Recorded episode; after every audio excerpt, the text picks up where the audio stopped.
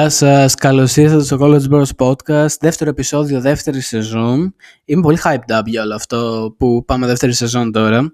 Και το σημερινό επεισόδιο έχει χαρακτήρα Αμερικής. Γιατί; Θα μιλάμε για κατασκήνωση, μιλάμε για το Αμερικάνικο Survivor και για το πρώτο ελληνικό fraternity. Και θα σας εξηγήσω τι εννοώ με το πρώτο ελληνικό fraternity. Επειδή είμαστε college bros εδώ πέρα όλοι, ε, τα fraternity στην Αμερική είναι των college, ρε παιδί μου, τα ξέρετε. Και χρησιμοποιούν τρία ελληνικά γράμματα και όλα αυτά τα fraternities και sororities χαρακτηρίζονται ως Greek life. Greek life δεν ξέρω από πού βγαίνει, γιατί. Δεν μπορώ να το καταλάβω ιδιαίτερα. Αλλά ναι, οπότε, αφού είμαστε και εμείς college bros community, θα κάνουμε και εμείς το δικό μας fraternity. Γιατί το fraternity είναι για τα. Το fraternity είναι για τα αγόρια, αλλά το sorority έχει άλλο χαρακτήρα. Οπότε fraternity θεωρείται αυτό πέρα. Και αποφάσισα να το ονομάσω NAF. Νι αλφα φι.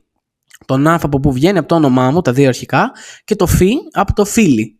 Φίλοι μου. Ότι είμαστε φίλοι, ότι είμαστε bros, ότι είμαστε college bros. Οπότε, αν είστε μέλος ενεργό του, του podcast αυτού, είστε NAFs. Είστε μέλη του Fraternity NAF. Οπότε, για αυτό το λόγο, έφτιαξα και playlist, το οποίο θα το ανεβάσω, θα το έχω σε link στην περιγραφή του podcast αυτού, να ακούσετε το Fraternity playlist ε, με τη μουσική που έχει, που θα έπαιζε σε κάποιο Fraternity party. Το έχω ονομάσει NAF. Fraternity, νομίζω κάπως έτσι. NAF Frat House Party λέγεται, μπορείτε να το ψάξετε. Και είναι για αυτή την περίπτωση. Και σας είχα πει την προηγούμενη εβδομάδα ότι θα ασχοληθούμε με τα fraternities. Οπότε εμείς είμαστε NAF. Αν σας ρωτήσει κάποιος στο πανεπιστήμιό σας στην Αμερική, γιατί έχω και άτομα που σπουδάζει στην Αμερική από Ελλάδα. Οπότε μου είχε στείλει κάποιος από το NYU, από το U Miami, οπότε είμαι σε φάση μεγάλος φαν σας. Και ένα από το Boston, δεν θυμάμαι ποιος ήταν.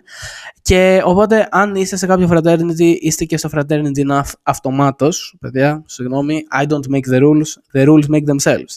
Τώρα, Ποιο είναι το απόλυτο fraternity college bros στο ίντερνετ; Είναι ο Χάρι Ράφτους. Αν δεν ξέρετε ποιος είναι ο Χάρι Ράφτους, πατήστε τον, τη φωτογραφία θα την καταλάβετε. Είχε γίνει νομίζω διάσημος το 2017-2018 από μια φωτογραφία που είχε ανέβει. Δεν θυμάμαι σε ποια πλατφόρμα. Όχι στο Instagram, σε κάποια άλλη που δεν θυμάμαι καθόλου. Και αυτός ο άνθρωπος ζει για το πανεπιστήμιο. Το πανεπιστήμιο ζει για αυτόν.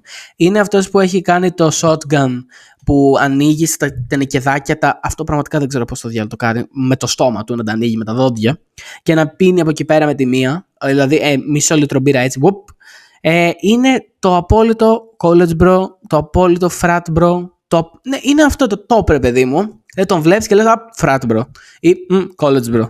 Οπότε ναι, είναι οριακά, πώς το λέμε, η μουσα του NAF ή του frat ρε παιδί μου. Τον έχετε δει σίγουρα, πολύ γαμάτος παιδί. Ε, δεν ξέρω τι άλλο κάνει εκτός από το να πίνει όλη μέρα, βέβαια. Δεν έχω δει... Business major θα είναι λογικά. Δεν μπορεί να είναι κάτι άλλο. Αν δεν είσαι business major και δεν είσαι έτσι, δεν έχει νόημα. Ε, αλλά ναι, είναι όλα τα λεφτά. Οπότε, ε, αν δεν το ξέρετε, στο TikTok έχει πολλά βίντεο που απλά κάνει shotgun ή απλά πίνει ή απλά πάει σε πάρτι. Η ζωή του είναι αυτή. Δεν ξέρω τι άλλο ενδιαφέρον έχει να πω αλήθεια. Είναι κάπως sad. Αλλά παράλληλα είναι college, bro. Οπότε ναι. Ένα συν ένα κάνουν δύο. Ε, εκτός από το Harry Raftus λοιπόν και το College Bros έχω κολλήσει και με κάποιες σειρές τελευταία. Ε, νομίζω κάθε χρόνο την ίδια σειρά τη βλέπω με τον ίδιο ενθουσιασμό που είναι το Only Murders in the Building που είναι μια παραγωγή του Hulu που παίζει η Σελίνα Γκόμεζ, ο Steve Martin και... Αχ, ξέχνα τον άλλο, πώς λέγεται. Α, ο Τσάρλι... Τσάρλι; Κάπου... Θα τους δείτε. Είναι το Only Murders in the Building με τη Σελίνα Γκόμεζ, τέλος πάντων. Είναι murder mystery σειρά που κάθε σεζόν έχει κάτι τελείως διαφορετικό στο κομμάτι του τι θα προσφέρει, ποιο είναι το έγκλημα, ποιος είναι ο δολοφόνος. 10 επεισόδια κάθε σεζόν, 30 λεπτά με 40 λεπτά περίπου επεισόδια. Τέλεια. Είναι η καλύτερη σειρά για το τέλος του καλοκαιριού αρχές φθινοπώρου. Σε βάζει στο φθινοπωρινό κλίμα, γιατί είναι στη Νέα Υόρκη, η μουσική, το vibe, είναι όλο φθινοπορεινό. Οπότε, ε, γαμάει. Είμαι στη μέση, δεν έχω δει το επεισόδιο 5 ακόμα. Ε, θα το δω σε λίγο. Αλλά ναι, παιδιά, είναι εξαίσιο. Δηλαδή, από τα καλύτερα show που έχουν φτιαχτεί το τελευταίο καιρό είναι η σεζόν 3 τώρα. Έχει μία σεζόν κάθε χρόνο, 2021, 2022, 2023 και λογικά συνεχίσει και 2024. Και λόγω του SAG AFTRA protest, το οποίο είναι για τους, ε, για τους writers των TV shows, αυτή η σεζόν δεν θα έχει κανένα τηλεοπτικό show καινούριο. Δηλαδή, αν δεν τελειώσει η διαμαρτυρία αυτή, το ότι πληρώνονται πάρα πολύ λίγο, το ότι υποτιμούνται, το ότι θέλουν να χρησιμοποιήσουν τα AI για να πάρουν τη θέση των writers, δεν θα βγουν show. Και αυτό είναι στενάχωρο και, χρειάζονται, και πρέπει να τελειώσει η διαμαρτυρία. και να πάρουν και τα λεφτά που χρειάζονται οι άνθρωποι αυτοί, γιατί κάνουν τρομερή δουλειά. Φανταστείτε κάποιος να μην μπορεί να γράψει μία σειρά. Δηλαδή αυτό το πράγμα είναι ή μια ταινία, να μην, πώς το λέμε, τα ρομπότ δεν μπορούν να γράψουν ταινίες γιατί δεν έχουν το ανθρώπινο συναίσθημα. Οπότε είμαι μαζί τους, είμαι SAG-AFTRA fan. Επίσης αυτό το podcast είναι Σελίνα Γκόμεζ Stan podcast. Κυριολεκτικά κάποιος είχε, κάποια κοπέλα είχε κάνει ερώτηση. Ε, που ήμουν σε φάση τώρα μεγάλο δίλημμα, αλλά δεν υπάρχει δίλημμα. Που μου λέει, που είχε γράψει κυριολεκτικά παιδιά, αυτό ήταν από το πιο αστείο. Αν το ακούς, πολύ αστείο. Ε, ήταν Σελίνα, ποιος υποστηρίζετε, Σελίνα Γκόμεζ ή τη Χέιλι Μπίμπερ. Γιατί από ό,τι θυμάμαι υπάρχει ένα feud ανάμεσα αυτές τις δύο και δεν χωνεύονται. Βασικά, ιντερνετικό feud, δεν ξέρω αν δεν χωνεύονται στην πραγματική ζωή. Απλά επειδή η Σελίνα Γκόμεζ ήταν με τον Justin Bieber πολλά χρόνια και μετά παντρεύτηκε τη Hailey Bieber, έχει γίνει αυτό το feud. Ποιο θα υποστηρίζουμε θα ήταν η Σελίνα Γκόμεζ. Δεν ξέρω, τη Σελίνα κολλητή ήμασταν το 2009. Ήμασταν μαζί σε, στο Wizards του Waverly. Ε, μαζί ξεκινήσαμε. Εντάξει, τώρα την ξέρω, έχει μεγαλώσει. Στο Only Murders τώρα, εντάξει. Νιώθω από τη Σελίνα ότι Μόνο στη Χέιλι δεν την ήξερα. Οπότε τη Σελίνα. δεν έχω κάτι άλλο να πω. Α, τώρα που είπα Σελίνα ε, και Νέα Υόρκη. Νέα Υόρκη, όπως ξέρετε, έχει γνωστό το μετρό. Εγώ όμως είμαι στο μετρό της Αθήνας. Και ένας. Ε, Πώς να το πω. Ε, κόσμια. Ένας ε, υπό την εμπειρία ναρκωτικών, το είπα πολύ κόσμιο, ε, με είπε σερφεράκο στο μετρό. Γιατί έχω το μαλλί το οποίο είναι. Πώς να το πω. Κυματιστό, και μακρύ και μου κάνει Σερφεράκο, έχεις κανένα λεφτό; Και με σφάσει, δεν μίλησα καν απλά με σφάσει. Αλλά ήταν ξεκαρδιστικό, δηλαδή ήταν από τα πολύ πετυχημένα αστεία που μου είχε πει κάποιος και μου το είπε κάποιος υπό εμπειρία ναρκωτικών. Οπότε αυτό είναι ακόμα πιο fucked up. Ε, ναι, οπότε έχω αφήσει τα μαλλιά μου αρκετά μακριά το, το καλοκαίρι. Το έχω ξανακάνει το 21. Το 21 δεν ξέρω γιατί, αλλά ήταν χάλια τα μαλλιά μου φτιαγμένα. Τα είχα full μακριά το καλοκαίρι του 21 μετά τις πανελίνε. Ε, όχι full μακριά, εντάξει. Δεν ήταν τόσο. Ήταν πολύ πιο μακριά από ό,τι είναι τώρα τέλος πάντων. Τώρα έχω πάει για κούρμα, έχω φτιάξει τα πίσω-πίσω. Βέβαια τώρα έκανα και το σκουλαρίκι. Δεν θυμάμαι αν το είχα πει στο προηγούμενο επεισόδιο. Στο τελευταίο τη σεζόν 1 εννοώ. Στο προηγούμενο κάτι είχα πει. Το τα έχω ξεχάσει τώρα. Ε, και τώρα το άλλαξα αυτή την εβδομάδα στο κρίκο που ήθελα, το ασημί. Θέλω κάτι πιο μεγάλο βέβαια, τώρα που το σκέφτομαι, γιατί αυτό ακουμπάει λίγο το αυτή. δεν έχει κενό ρε παιδί μου αυτή ε, και το τέτοιο. Είναι λίγο κολλητό. Οπότε ίσως πάρω κάτι άλλο. Αλλά ναι, με το που άλλαξε λοιπόν αυτό το σκουλαρίκι, άρχισα να υποφέρω. Δεν έχει σχέση με το σκουλαρίκι, αλλά εκεί το εστιάζω το πρόβλημα. Ε, φίλε, άρχισα να πονάνε οι αμυγδαλέ μου, δεν μπορούσα να καταπιώ. Σας είχα πει ότι στο προηγούμενο επεισόδιο πόσο χάλια ήμουνα. Και ρε φίλε, εντάξει, κάπου, κάπου έλεος, δηλαδή λυπηθείτε με, δεν, δεν αξίζει κάτι τέτοιο. Θέλω λίγο καφέ τώρα. Δεν άξιζε κάτι τέτοιο τώρα, ήταν αυτή η συμπεριφορά. Όχι. Τέλος πάντων. Το προσπερνάμε και αυτό γιατί είμαστε σωστοί άνθρωποι. Φίλε, δύο μέρες σας το έχω πει. Ε, εν τω μεταξύ, έχω γραφώ τα εισαγωγές του podcast ε, κολλητά, το επεισόδιο 1 και 2. Την προ... Σε προηγούμενο επεισόδιο σας είπα ότι δεν μπορούσα να κοιμηθώ λόγω μιας κνήπα. Και κοιμήθηκα στο σαλόνι. Σήμερα δεν γίνεται το ίδιο ακριβώς. Η ίδια σκνήπα, φίλε, δεν έχει φύγει από το δωμάτιό μου. Πού στο διάλογο είναι και δεν την έχω δει. Με έχει καταφάει τσιμπήματα, φίλε, άθλια. Και είχα βάλει, είχα βάλει το αντικουνουπικό αυτή τη μαλακία. Δεν κάνει τίποτα για τις κνήπε. Τίποτα. Και έπανα και πάνω στον καναπέ. Δεν βολεύει καθόλου. Δηλαδή, νιώθω οριακά ότι με έχουν πατήσει. Άθλια. Τέλος πάντων, τα προβλήματά μου δεν είναι προβλήματά σας.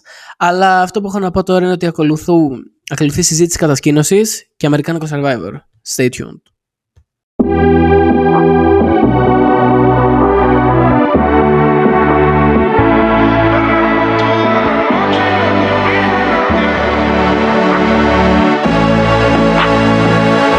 Επιστρέψαμε και σας έφερα μια καλεσμένη σήμερα που δεν παίρνουμε ποτέ να δεχτεί. Αλλά νομίζω και μόνο από τις τραυματικές εμπειρίες που έχει περάσει όλο αυτό το καλοκαίρι είπε θα τις μοιραστεί μαζί σας. Η καλεσμένη σήμερα είναι η αδερφή μου. Γεια! ναι, ε, έχουμε πέντε χρόνια διαφορά, οπότε είναι εμφανές το ότι δεν, πώς, δεν ακούει podcast, δεν είναι αυτό το στυλ ακόμα. Όντως, δεν ακούω σχεδόν κανένα, πολύ σπάνιο. Ακόμα. Το κοζάκι δεν είναι καλά. Τώρα, είναι λύκειο, δηλαδή εντάξει, ε, πέντε χρονών. Το θέμα όμως σήμερα που την έφερα εδώ ήταν η κατασκήνωση. Είχαμε πιάσει το θέμα αυτό στο επεισόδιο 14 με τη Λόρα. Το πόσο δεν μου αρέσει η κατασκήνωση. Και η απόψη μου δεν έχει αλλάξει. Παρ' όλα αυτά, όταν άκουσα ότι θέλει να πάει όχι σε μία, αλλά σε δύο κατασκηνώσεις φέτος το καλοκαίρι, ήμουν σε φάση. Θα γελάσω. Οπότε ήταν αστείο για μένα. Κοίτα, εσύ πίστηκες ότι ήθελε να πας. Δεν, θυμά, δεν κατάλαβα πώς πίστηκες ότι θες να πας κατασκήνωση ενώ δεν έχεις πάει ποτέ. Μου άρεσε η ιδέα της κατασκήνωσης ότι γνωρίζεις καινούργια άτομα, ζεις σε ένα νέο περιβάλλον, χωρίς γονείς κλπ. Και κυρίως εδώ πέρα τον αδερφό μου. Ε, και ναι, είχα πιστεί λίγο και πήγα. Τώρα δεν ξέρω γιατί πήγα. Είναι μια αλήθεια. Στη μία. Στην άλλη μου άρεσε πάρα πολύ. Θα ξαναπήγαινα. Και Ναι. θα πάω του χρόνου. λογικά. Θες να πεις ποια ήταν η πρώτη κατασκήνωση, θες να το αφήσεις το να να το ιωρείται. πούμε. Α, θες! Εγώ δεν ξέρω γιατί δεν έχω πάει σε καμία, οπότε αν θέλει. Ωραία. Πού πήγες την πρώτη. Δεν μου κάνω, φανταστείτε. Απλά ξέρω ότι η πρώτη ήταν εσχρή. Και εγώ γέλαγα. Summer Fun ήταν η πρώτη. No fun και no summer. Ήταν απέσια, ναι. Να μην πάει κανένα.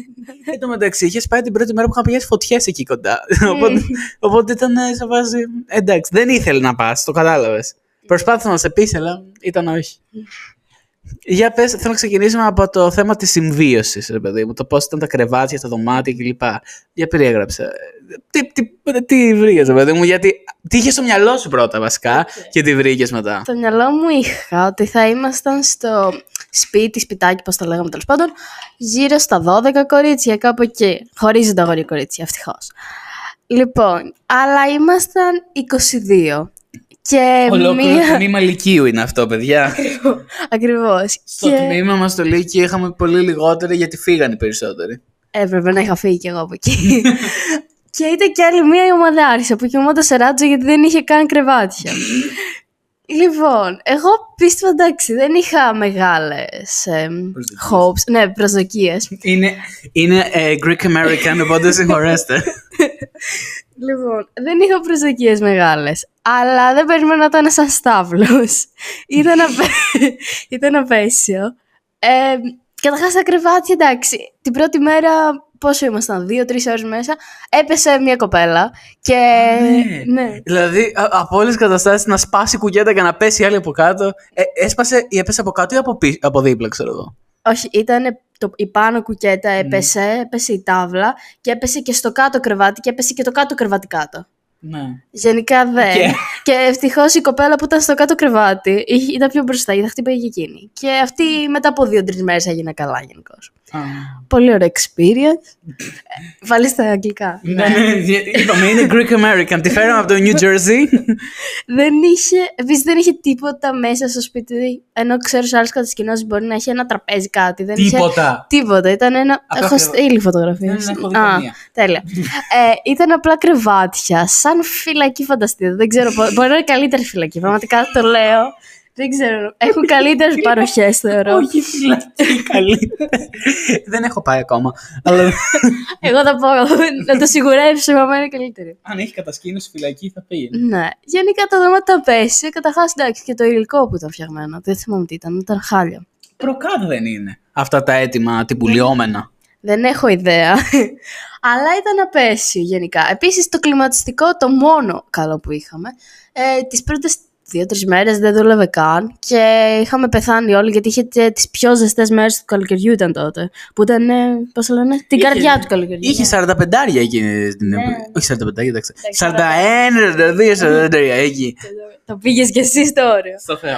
Ναι, λοιπόν. Και εντάξει, αφού λειτουργήσε μετά πάλι καλά. Αλλά ναι, αυτό τα δώματα δεν είχαν κάτι άλλο. Α, είχαν και έξω μια τουαλέτα που ούτε καν μπορούσε να την ακουμπήσεις εκεί πέρα. Α, ναι.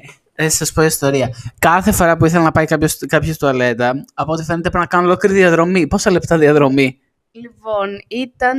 Άμα ήθελες να πας την από πάνω ακριβώς, ήταν ένα λεπτό διαδρομή. Αλλά. Άμα Όχι, από πάνω από ό,τι κατάλαβα είχε αράχνες κατσαρίδες, Ναι. ποντίκια. Ε, και σφίγγα που με τσίμπησε. Α, ναι. Α, ναι, συγγνώμη. συγγνώμη. Λοιπόν, η κάτω ήταν 5 λεπτά διαδρομή. Έτρεχες για να πας, άμα σου ερχόταν. Ναι, ναι, ναι. Γενικά κάθε μέρα τρέχαμε όλοι λίγο.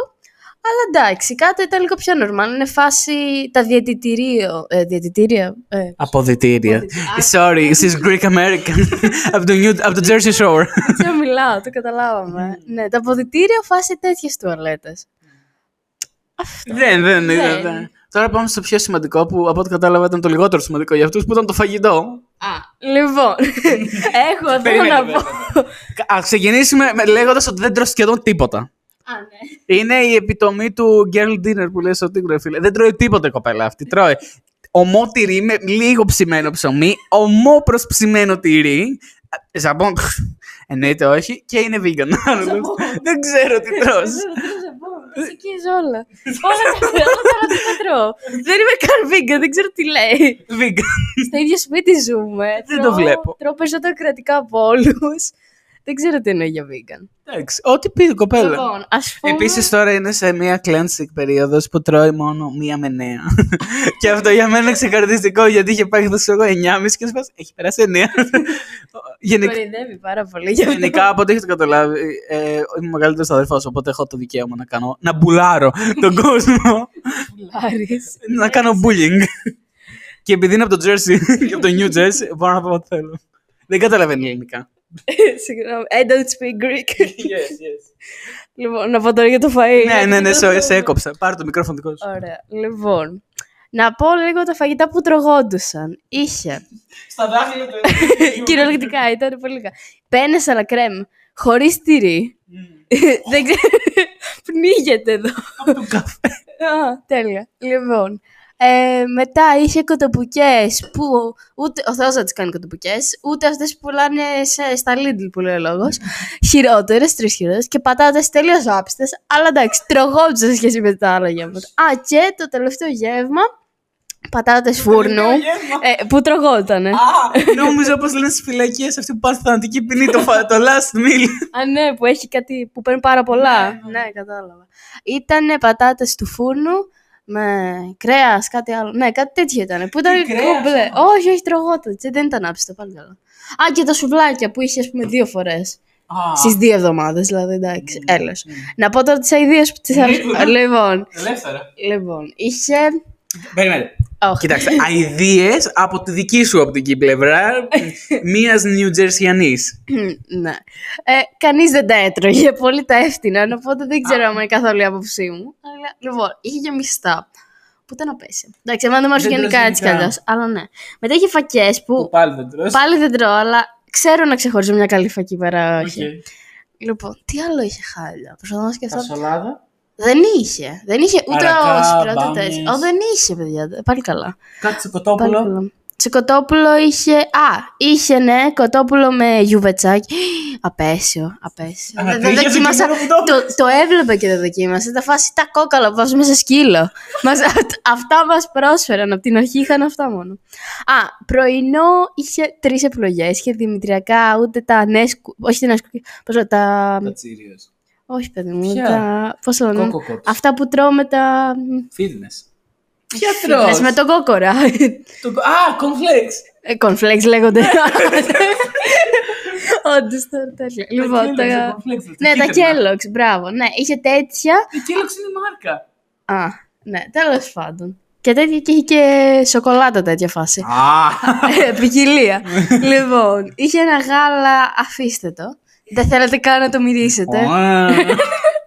Ω, λοιπόν, και τι άλλο. είχε; Αρμεγμένο 8 χρόνια πριν. ναι, ναι. Α, είχε και ψωμί με ρέντα που για κάποιο λόγο δεν ξέρω γιατί είναι τόσο περίεργοι άνθρωποι. Πιο περίεργοι από μένα, φαντάσου. Έφεραν τη δική τους μερέντα. Ενώ δεν έχουν κάποιο θέμα, ας πούμε, με. Μμ. Ότι είναι λάκτο.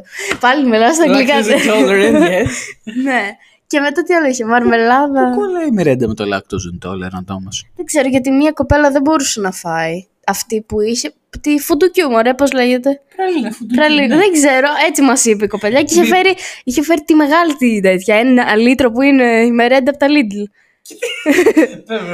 Δεν μπορούσε να φάει τη μερέντα της κατασκήνωσης και δεν μπορούσε να φάει τη δική της από τα Lidl. Κυριολεκτικά. Ποια ήταν το πρόβλημα; Δεν ξέρω. Τι φάση; Να πω ότι είχε αλλεργία στο φουντούκι δεν γίνεται γιατί και άλλη φουντούκι είναι. Α, εδώ που πάμε για αλλεργία. Λοιπόν, είχε και μία από το σπιτάκι αλλεργία στο φουντούκι και ακούμπησε τα φουντούνια της άλλης και ήταν, βασικά όχι, ήταν νύχτα. Είχαμε, καλά, έχουμε και κάτι έντομο, αφήστε τα. Λοιπόν, ήταν νύχτα. Και ε, τρώμε λε- γενικά τη νύχτα, γιατί δεν μας ταΐζουν, από ό,τι καταλάβατε. Τρώγαμε πατατάκια, οτιδήποτε. Και παίρνει εκεί πέρα φουντούνια. Και αυτή δεν το κατάλαβε την φουντούνια, ούτε από πάνω της. Ε, ξεχάστηκε. Ενώ ήξερε ότι είχε αλλεργία. Και έπαθε, αφήστε τη, είχε γίνει χάλια, κατακόκκινη κλπ. Και, την πήγαμε στο ιατρείο. Και μετά έφυγε. Η Κοπέλα γιατί το ιατρείο. Αποχώρησε. ήτανε- Ναι, ναι. το ιατρείο ήτανε Επίσης σκουπίδι. ξεχνάω το γεγονός ότι τα φουντούνια έχουν φουντούκι. Γιατί δεν έχουν γεύση φουντούκι, έχουν γεύση φυσική ή αράβικο. Μυστική. Ναι, αυτό. Peanut. Συγγνώμη. Φυστικό μπούτζερο. Peanut butter. Ακριβώς. Ε, ωραία, άρα φαΐ, δωμάτια, έσχος. Τουαλέτας σε έσχος. Δραστηριότητες που κάνατε; Τις πρω- Την πρώτη εβδομάδα ήμασταν τσακωμένοι με την πισίνα. Δεν ξέρω γιατί δεν μας έβαζαν ούτε μία φορά στο πρόγραμμα να κα- πάμε πισίνα. Και είχε και ένα τεστ πισίνας, ακούστε, για να. άμα ξέρεις να κολυμπάς, τέλος πάντων. Και εγώ εννοείται ότι δεν θα το έκανα. Βαριόμασταν, οι μισές βαριόμασταν και μπουζούσαν για να, κάνουμε, να βάλεις ένα μαγιό και απλά να πας να κολυμπήσεις μέχρι την άλλη άκρη και να σε βλέπει όλο, όλη η κατασκήνωση. Ναι. Αλλά εντάξει, η πισίνα άξιζε, κάποια άλλα αθλήματα άξιζαν. Δεν είχε κάτι άλλο ενδιαφέρον από δραστηριότητες να πω. Το πρώτο party ever ήταν η- τη δεύτερο, το δεύτερο βράδυ. Ήταν ένα πολιτισμικό σοκ έζησα. Θα σου Ε, πω εγώ, πέ- πριν που συνεχίσεις, εγώ επειδή μου έστειλε κάποιο βίντεο, ξέρω εγώ, ε, έναν ήχο σκεφτόμουν στο μυαλό μου όταν το έβλεπα. Ah, the ghetto. The ghetto. Το δεύτερο πάρτι που έκαναν ήταν τρεις χειρότερο. ε, είχαν βάλει παραδοσιακά και το είχαν κάνει φάση τραπέζι γάμου που πας. Αλλά είναι ας πούμε που είναι όλοι κουρασμένοι το πρωί σε 7 η ώρα και δεν χορεύει κανένας. Και απλά έχω, έχει βαρεθεί και ο DJ και δεν αλλάζει ρεπερτόρι γιατί είναι τόσο βαρεμένο, ας πούμε.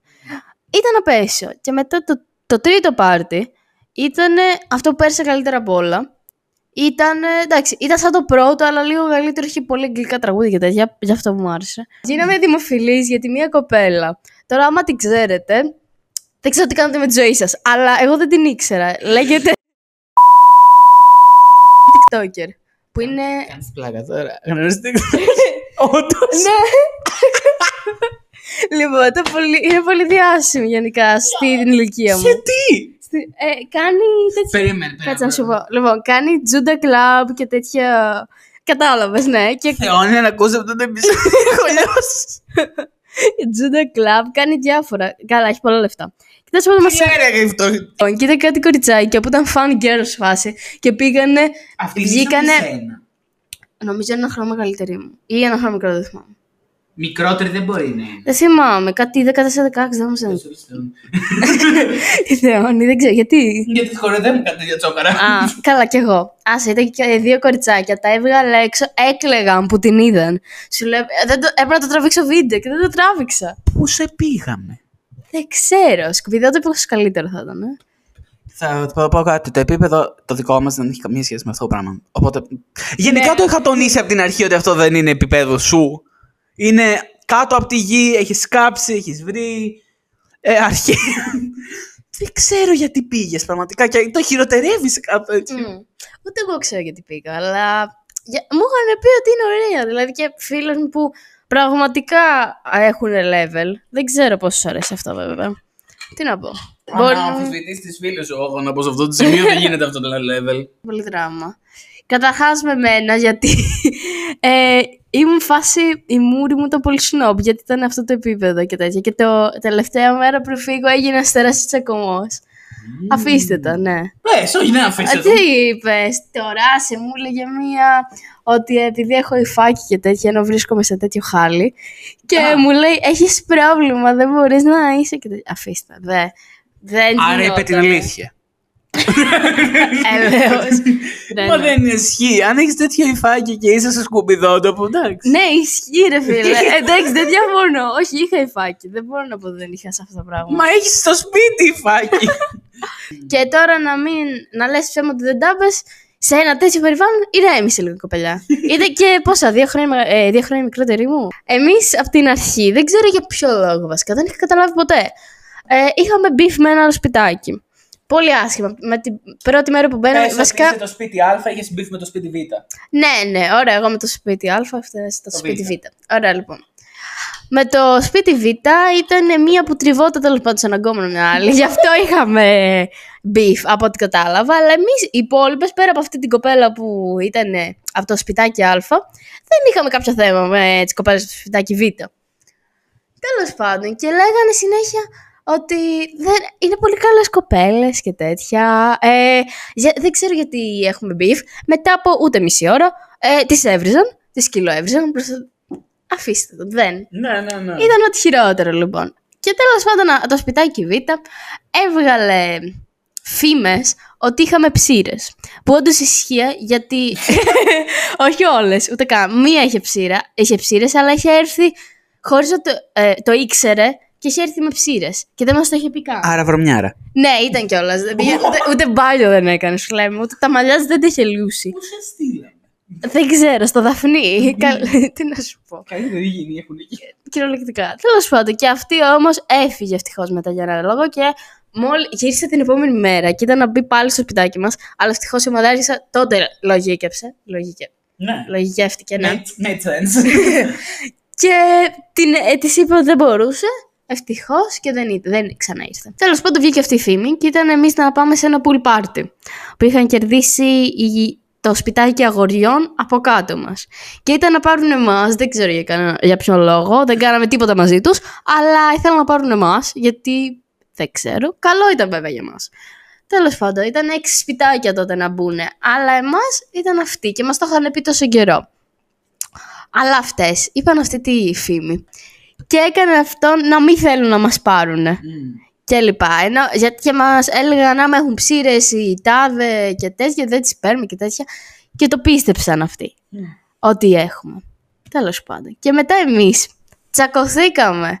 Πολύ ά- άσχημα.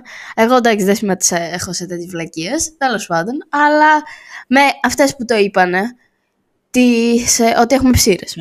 Πολύ χα... Καλά, βαριές εντάξει. Όχι, ότι το ομαδάρχες έδωσα στο πολύ. κόμμα της, ε, Ναι, οι ομαδάρχες, λοιπόν, οι ομαδάρχες τσακώθηκαν σε άλλο πράγμα. Α. Πάλι με ψήρες ήτανε. Λοιπόν, μετά από κάποιες μέρες, αφού έγινε το pool party, δεν πήγαμε εμείς τελικά, δυστυχώς δηλαδή. Α, δεν πήγατε. Όχι, δεν πήγαμε, γιατί δεν θα είχαν βάσει story ότι είχαμε πάει pool party. Ε, Στο τώρα- πρίβ για να μην μάθει ο κόσμος ότι είχε πήγαμε στα δύο κατέβα. Καλά, ναι. Και π- θέλω να κατεβάσω και τα, από τα highlights μου ότι, ότι πήγα στο Μυριφόν. δεν, δεν χρειάζεται να το ξέρω κόσμο. Τι τώρα για την άλλη στρα- στην κατασκήνωσή σου. Λοιπόν, εδώ πέρα θα χαρείτε το μόνο καλό. Ναι. Βασικά δεν ήταν κατασκήνωση, ήταν θέρετρο. Δεν ξέρω τώρα ακριβώς τη διαφορά, αλλά ήταν στρατιωτικό Ναι, ναι, θέρετρο, ναι. όπως λέγεται.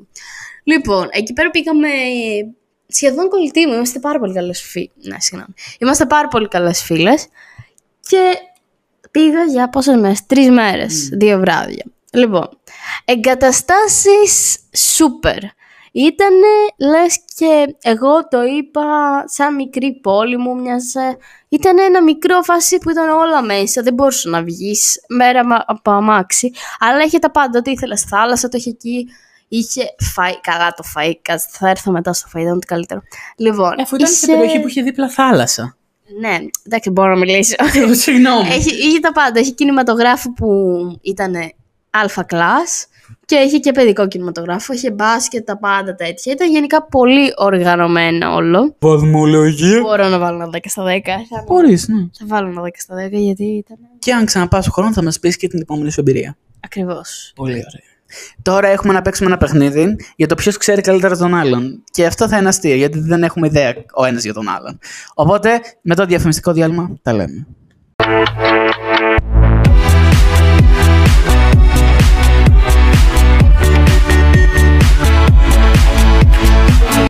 Επιστρέψαμε στο παιχνίδι Who knows who better. Ο, μα, ο άντρας της Νέας Υόρκης ή η Βασίλισσα του Νιου Τζέρσι. Βασικά, είμαστε αδέρφια. Shocking. Δεν το ξέρατε. δεν το- ε, Έλεος. με αναγκάζουν αυτή τη στιγμή. Ε, ε, ε, ε, ε, να με δέρνουνε. Και έχω γράψει 10 ερωτήσει που θα απαντήσουμε και οι δύο και θα πρέπει να μαντέψουμε τι απαντάει ο άλλος. Ωραία. Πρώτη ερώτηση. Ποιο είναι το αγαπημένο μου χρώμα; Ε, εσύ θα, πω- θα μαντέψω πρώτα για σένα. Και είναι δύσκολο η πρώτη μαντέψη για σένα. Πιστεύω ότι είναι το μαύρο. Ναι. Όχι. το μοβ. Αχ, το σκέφτηκα, αλλά λέω μπα πολύ. Ωραία. Άρα δεν πηγαίνεις τίποτα, εσύ; για μένα. Για μένα. Εγώ, εμένα το μαύρο. Δεν πάω να μιλήσω. Από πάντα το μαύρο λες. Εγώ. Ναι. Φανταστείτε πόσο δεν γνωριζόμαστε. Όποιον φίλο μου για να ρωτώ το πράσινο, ρε Μυρτώ. Το πράσινο από πάντα. Από πάντα. Εγώ πάντα, εγώ ήρθα με τη μόνη σίγουρη ερώτηση θα ήταν αυτό. ε, το πράσινο, είναι, παιδιά. Καλά, δεν είμαι φίλος σου να ξέρω το επόμενο χρόνο, ηρέμησε λίγο. Με ξέρεις τόσα χρόνια. Μα ξέρεις ότι, ότι, μα ξέρεις ότι ό,τι πράσινο το θέλω. Μαύρο σαν την καρδιά σου. Μαύρο είναι μπορεί να είναι οτιδήποτε, δεν με ενδιαφέρει. Αχ, Πότε το βρήκες, ρε. Το μόβ το ξέρεις από πέντε ετών είμαι μόνο. Λέ- Λέω μπορεί να άλλαξες. Και τι μαύρο από πότε. Πότε το μαύρο μαύρο, σαν χρώμα χρώμα. Μόνο στα ρούχα. Αυτό σκέφτηκα. Που είμαι τώρα τιμένη όλοι Θα σου πω. Μηδέν, μηδέν. Ποιο είναι το αγαπημέ... η αγαπημένη μου sitcom σειρά; Εγώ πρέπει να πω. Δεν ξέρω. Πες μια μαντεψιά, ρε. Ε, το office. Όχι. Δεν το ξέρω, δεν ξέρω γιατί. Έχεις... Να μιλήσω. Α, Ε, Γιατί έχεις πάρα πολλές που έχεις δει sitcom. Ενώ εγώ δεν βλέπω sitcom τόσο Μμ. συχνά. Α, το New Girl. Το είναι και αυτό μέσα. New Girl. Όχι, όχι. Είπες το Office. Το New Girl. Ξέχασα ότι είναι sitcom. Who's that Αλλά Το girl? New Girl είναι. It's Το just... πιάνεις, το πιάνεις, δεν με νοιάζει. Ωραία, ας πιάσω. Και το Brooklyn Nine-Nine ήταν η επόμενη απάντηση που έδωσα. Αυτό είναι sitcom. Ναι, Δεν είναι αστυνομικό. όχι, Α. Νόμιζα ότι ήταν αστυνομικό γι' αυτό δεν το έλεγα. όχι. ΟΚ. Ωραία. Ε, τώρα για σένα θα μαντέψω. Θα, Θα το βρω. να, Εντάξει, θα πω δύο, μπορώ να πω δύο επιλογές. Ή μία. Περίμενε. Έχω Εγώ σκεφτεί. σκεφτόμουν το ένα είναι sitcom ή όχι. Ωραία, ε, θα πω το Friends. Για ασφαλή επιλογή. Δεν είναι το εμένο. Ή το Modern Family, αν το δύο ήταν, θα έλεγα. Ναι, το Modern Family. Ωραία, ένα, Και ένα. το Shameless, αλλά δεν ξέρω αν είναι sitcom. Είναι. Ωραία. Ε, μετά, ποιο είναι το αγαπημένο μου φαγητό και γλυκό; Α, καλά, εδώ πέρα έχουμε. ε, εγώ είμαι πολύ εύκολη σε αυτό. Ο Νικόλας είναι πάρα πολύ δύσκολο. Ναι. Είναι απλά πράγματα, είναι πολύ απλά και τα δύο. Όντως. Ναι, είναι υπερβολικά απλά. Φαγητό. Δεν ξέρω. Τι- Μπορώ να πω ένα αβοκάτο toast. Ναι, σε αυτό, ΟΚ. Ωραία. Και γλυκό. Σε πάρα πολύ δύσκολο στα γλυκά. Παναγία μου. Α, Αχ, δεν σ' αρέσει. τι- Ή σ' αρέσει, δεν σ' αρέσει τίποτα. Πήγε, πες εσύ, γιατί εγώ δεν μπορώ. Όχι, εσύ, Α. έλα. Κάνε το τελείως. Τι να πω, προφιτερόλ. Πες ό,τι θες. Προφιτερόλ, δεν ξέρω κάτι άλλο. Ωραία, και τα δύο είναι λάθος. Πίτσα και παγωτό ήταν οι απαντήσεις. Α. Ε, ΟΚ, Την πίτσα εγώ δεν την πιάνω. Σε φαΐ την πιάνω junk food. Οπότε μπορώ να πω και εγώ σουβλάκι, ρε φίλε. Ε, ναι, φαγητό είναι όμως, το τρως. Τέλος πάντων, τώρα. Αυτό όντως ισχύει, αλλά δεν το σκέφτηκα. Γιατί... Ε. Ναι, όντως. Ωραία, τώρα για σένα. Εδώ είναι πιο δύσκολο. Κάτσε. Α. Θα πω κοτομπουκές και για γλυκό θα πω το cheesecake σοκολάτας. Που ξέρω ότι γίνεσαι φέραλ για αυτό το πράγμα. Λοιπόν, το ένα είναι σωστό. Ποιο, το cheesecake σοκολάτα. Ναι, εντάξει. Φαγητό; Φαγητό είναι και φτωδάκια. Πατάτες θεία. Α, ναι, και αυτό θα μπορούσε. Ωραία, άρα είμαστε. Είναι δεύτερο πλέον. 2-1 κερδίζω. Πω, πω, μοιρεύομαι. Ποιο είναι το αγαπημένο μου χόμπι; Να μου σπάς τα νεύρα. Όχι, εντάξει. Valid. Ε, Τι χόμπι. Μ, Αυτό πιάνει το YouTube και τα podcast. ναι. Μόνο αυτό, γιατί δεν έχεις κάτι άλλο χόμπι. Τι; Να βλέπεις σειρές είναι χόμπι. Να μαγειρεύω. Δεν είναι χόμπι. Χόμπι είναι. Να μαγειρεύει. Είναι απασ... Όχι, τα απασχόληση είναι χόμπι. Εντάξει. πω, πω. Όχι, γιατί δεν με. Τελευταία... Λοιπόν, έχω να πω κάτι. Τελευταία δεν μαγειρεύει τόσο και τώρα συνέχεια ασχολείται με τα podcast και YouTube. Μαγειρεύω συνέχεια. Μαγειρε- Εντάξει, ένα τοστάκι που κάνεις εδώ πέρα στο τηγάνι. Το στάκι. Το στάκι. Εντάξει, πρόσβαλα τώρα. Τις πίτσες στο ξυλόφουρνο εδώ πέρα που δίπλα. Εντάξει, εντάξει. Στο ούνι μου. Τι κάνουμε. Τέλος πάντων. Μεγάλο και δεν Ωραία, το δικό σου αγαπημένο χόμπι. Δύσκολο. Γιατί δεν έχεις επίσης κανένα. Ε, Εντάξει τώρα, έχω περισσότερο χόμπι από το δικό το να είσαι μοσχάρ. το να κάθεσαι και να κοιμάσαι και να βλέπεις σειρές δεν είναι χόμπι. Δεν, δεν είναι κάποιο από αυτά μέσα. Ωραία, εγώ θα πω τη ζωγραφική. Ε, Που ζει ο άνθρωπος. Έχω παντού ζωγραφιά, ναι. Πες ποιο είναι. Διαβάζω βιβλία. Αχ, Δεν- ναι. δεν το- ε, Μην το βάζεις έτσι σε ξενέρωτο τόνο. Ε, Όχι, είναι χό- και να παίζω μπάσκετ, αλλά τώρα εντάξει δεν παίζω Εντάξει. έτσι όπως έπαιζα παλιά. ΟΚ, δύο-ένα ακόμα συνεχίζω να νικάω. Ποιος μουσικός καλλιτέχνης είναι ο αγαπημένος μου; Όχι, Παναγία μου. Δεν θυμάμαι καν τι έχω βάλει. Μισό. Εγώ δεν έχω έναν. Ούτε εγώ έχω βάλει. Σκεφτώ τώρα. Θα πω τον Γιτ. Όχι. Ο Γίτ έχει Α. ένα μουσική. Ο Travis Scott. Α, οκ, το ακούμε αυτό. Εν τω μεταξύ, ο- Α, ε, αυτό που λέγαμε την κατασκήνωση που είχαμε τον αδερφό, μισή τον Travis Scott. Σαν άνθρωπο. Ο αδερφός της Βίκης. Τι του έκανε; Δεν ξέρω απλά με το που το έλεγα γιατί είχα βάλει Travis Scott. Μου λέει η μουσική του εντάξει, okay, είναι valid, αλλά δεν του αρέσει. ο Travis, σαν, σαν άνθρωπος. Το γνωρίζει. Ναι, προσωπικά. Τώρα τον είδα στη Μύκονο που ήταν με τη Παράτησε την μηχανή. Καήλη, Ποια παράτησε. Ναι. Ναι, μπορεί και αυτό. Δεν θα σου πω. Ωραία, τώρα. Τον είδες στην Μύκονο. Εντάξει. Τώρα για πες για μένα. Άχα. Είναι δύσκολο. Παιδιά, είναι πάρα πολύ δύσκολο γιατί ακούει ότι η μουσική του. Δεν ξέρω ροκ και τέτοια. Ω, θα ευχαριστώ. Ή δύο-τρία είδη για να καταξελάξουμε κάτι. Εντάξει, ακούς και ραπ, ροκ. Ακούς πάρα πολύ τελευταία και δεν μου αρέσει. Ροκ. Με το μπουμπάκι αυτά που βάζει στο μάτι. Α, αυτό είναι απλά η προεπιλογή. Φυσικά τα μεταξύ, αλλά δεν ακούω. Και τέτοια, πώς λέγεται, pop, hip, pop μουσική, την... ε, Ηλεκτρονική. Αυτό. EDM. Αυτό. Μμ. Ωραία, πήρες ένα πόντο. Ωραία. Τι, ποιος ήταν; Δεν είχα, δεν είχα γράψει. Ήταν το μόνο που είχα αφήσει και στι απαντήσεις μου. Ωραία. Με τι. Δύο-δύο. Με τι είδους άτομο δεν θα έκανα ποτέ παρέα; Και έχω γράψει σε παρένθεση χαρακτηριστικό προσωπικότητας. Αυτό είναι πολύ δύσκολο. Να σκεφτώ. Γιατί είναι πολλά. Είναι πολλά, ναι. Ωραία, πες ένα και μπορώ να το πιάσω. Με διπρόσωπους. Ναι, οκ, το πιάνω. Εσύ έχεις σκεφτεί; Ε, είναι πολλά, ναι. Ναι. Ωραία. Ε, νομίζω δεν θα έκανες ποτέ παρέα με κάποια που είναι υπερβολικά ενθουσιώδης. Δηλαδή είναι loud άτομο. Όχι, είσαι λάθος, έχω κάνει παρέα με τέτοια άτομα. Ε, Δεν θα το επέλεγες. Όχι, το επέλεξα. Αλλά δεν... Το μετάνιωσα. Βασικά, ξέρεις, είναι loud άτομα, αλλά... άμα σε- Σταμάτα λίγο. Σε παρακινεί, ρε φίλε. Άρα για πες εσύ. Με άτομα που δεν είναι ευθύς. Αυτό είναι το πιο εύκολο που Οκ, είναι ναι, ανειλικρινή Να άτομο. το λένε ναι, στη μούρη σου οτιδήποτε. Εγώ έγραψα επίσης και το... Και να είναι κακία και να είναι ότι. π.χ. εντάξει, μπορεί εμένα να με πληγώσει, αλλά παίζω στη μούρη μου. Ναι. Έχω γράψει επίσης pick me άτομα. Α, ναι, ναι. Ή αυτοί που λένε I don't like drama, the drama always follows me. Α, το είδα, στη... το έκανε μια κοπέλα που. Ναι. μισεί. Ή αγόρια που σπάνε τον bro code. Εύκολα. Αγόρια που σπάνε τον μπρόκο. Ναι, ναι, ναι. Ε, το ίδιο ισχύει και με τον girl code. Ναι, αλλά... Α, το έχω σπάσει. Αλλά δεν είναι το too much. Εντάξει, δεν το είχα σπάσει, σπάσει, ας πούμε. Με Disgusting. την... ε, Δεν πάω από όνομα. Δεν ξέρω, δεν με απασχολεί. Οκ. Σε απασχολεί, αλλά. 3-2. Ναι. Ωραία. Α, ναι, 3-2, 3-2. ναι. Ω, καλά. Ποιος προορισμός είναι ονειρικός για εμένα να πάω; Νέα Υόρκη. Τιν τιν. Εντάξει. Εντάξει. Ωραία, πες για μένα. Παρίσι. Τι λέει! Τι λέει! Είσαι ψεύτρα. Τι λέει; Είσαι ψεύτρα. Τι λέει; Έχεις Τι πρίξει όλους. Τι λέει! Τι, τι, τι, άμα σου πω την απάντηση. Τι; Ρίο de Janeiro, έχω πρίξει όλες. Το Παρίσι ήταν πριν. Αυτό είναι όταν πεζό. ήμουν 10. Και τώρα τι είσαι; 15. Μια Mm. μούτσα παραπάνω. Όχι. το Μια Παρίσι ήταν- Μετά το σκέφτηκα. Το Παρίσι μου αφού έμαθα. Ωραία. τι έχει. Ρίο Τζανέιρο. μάλιστα. 4-2. Μμ. Σαν δύσκολο. Τι στυλ ατόμου μου αρέσει εμφανισιακά. Ξανθιές, ψηλές και γαλανά μάτια. Ναι. Μμ. Ωραία. Εσύ; Α, εγώ πράγματα έφτιασα. Πω, αυτό είναι δύσκολο. Βασικά θα πω. Κάποιος που να είναι αρκετά πιο ψηλός. Να έχει μπούκλα μαλλί, σγουρό. Σου αρέσει αυτό. Τώρα τα μάτια δεν νομίζω ότι έχεις προτίμηση. Το πράσινο θα πω προς καφέ. Το γαλάζιο με τίποτα.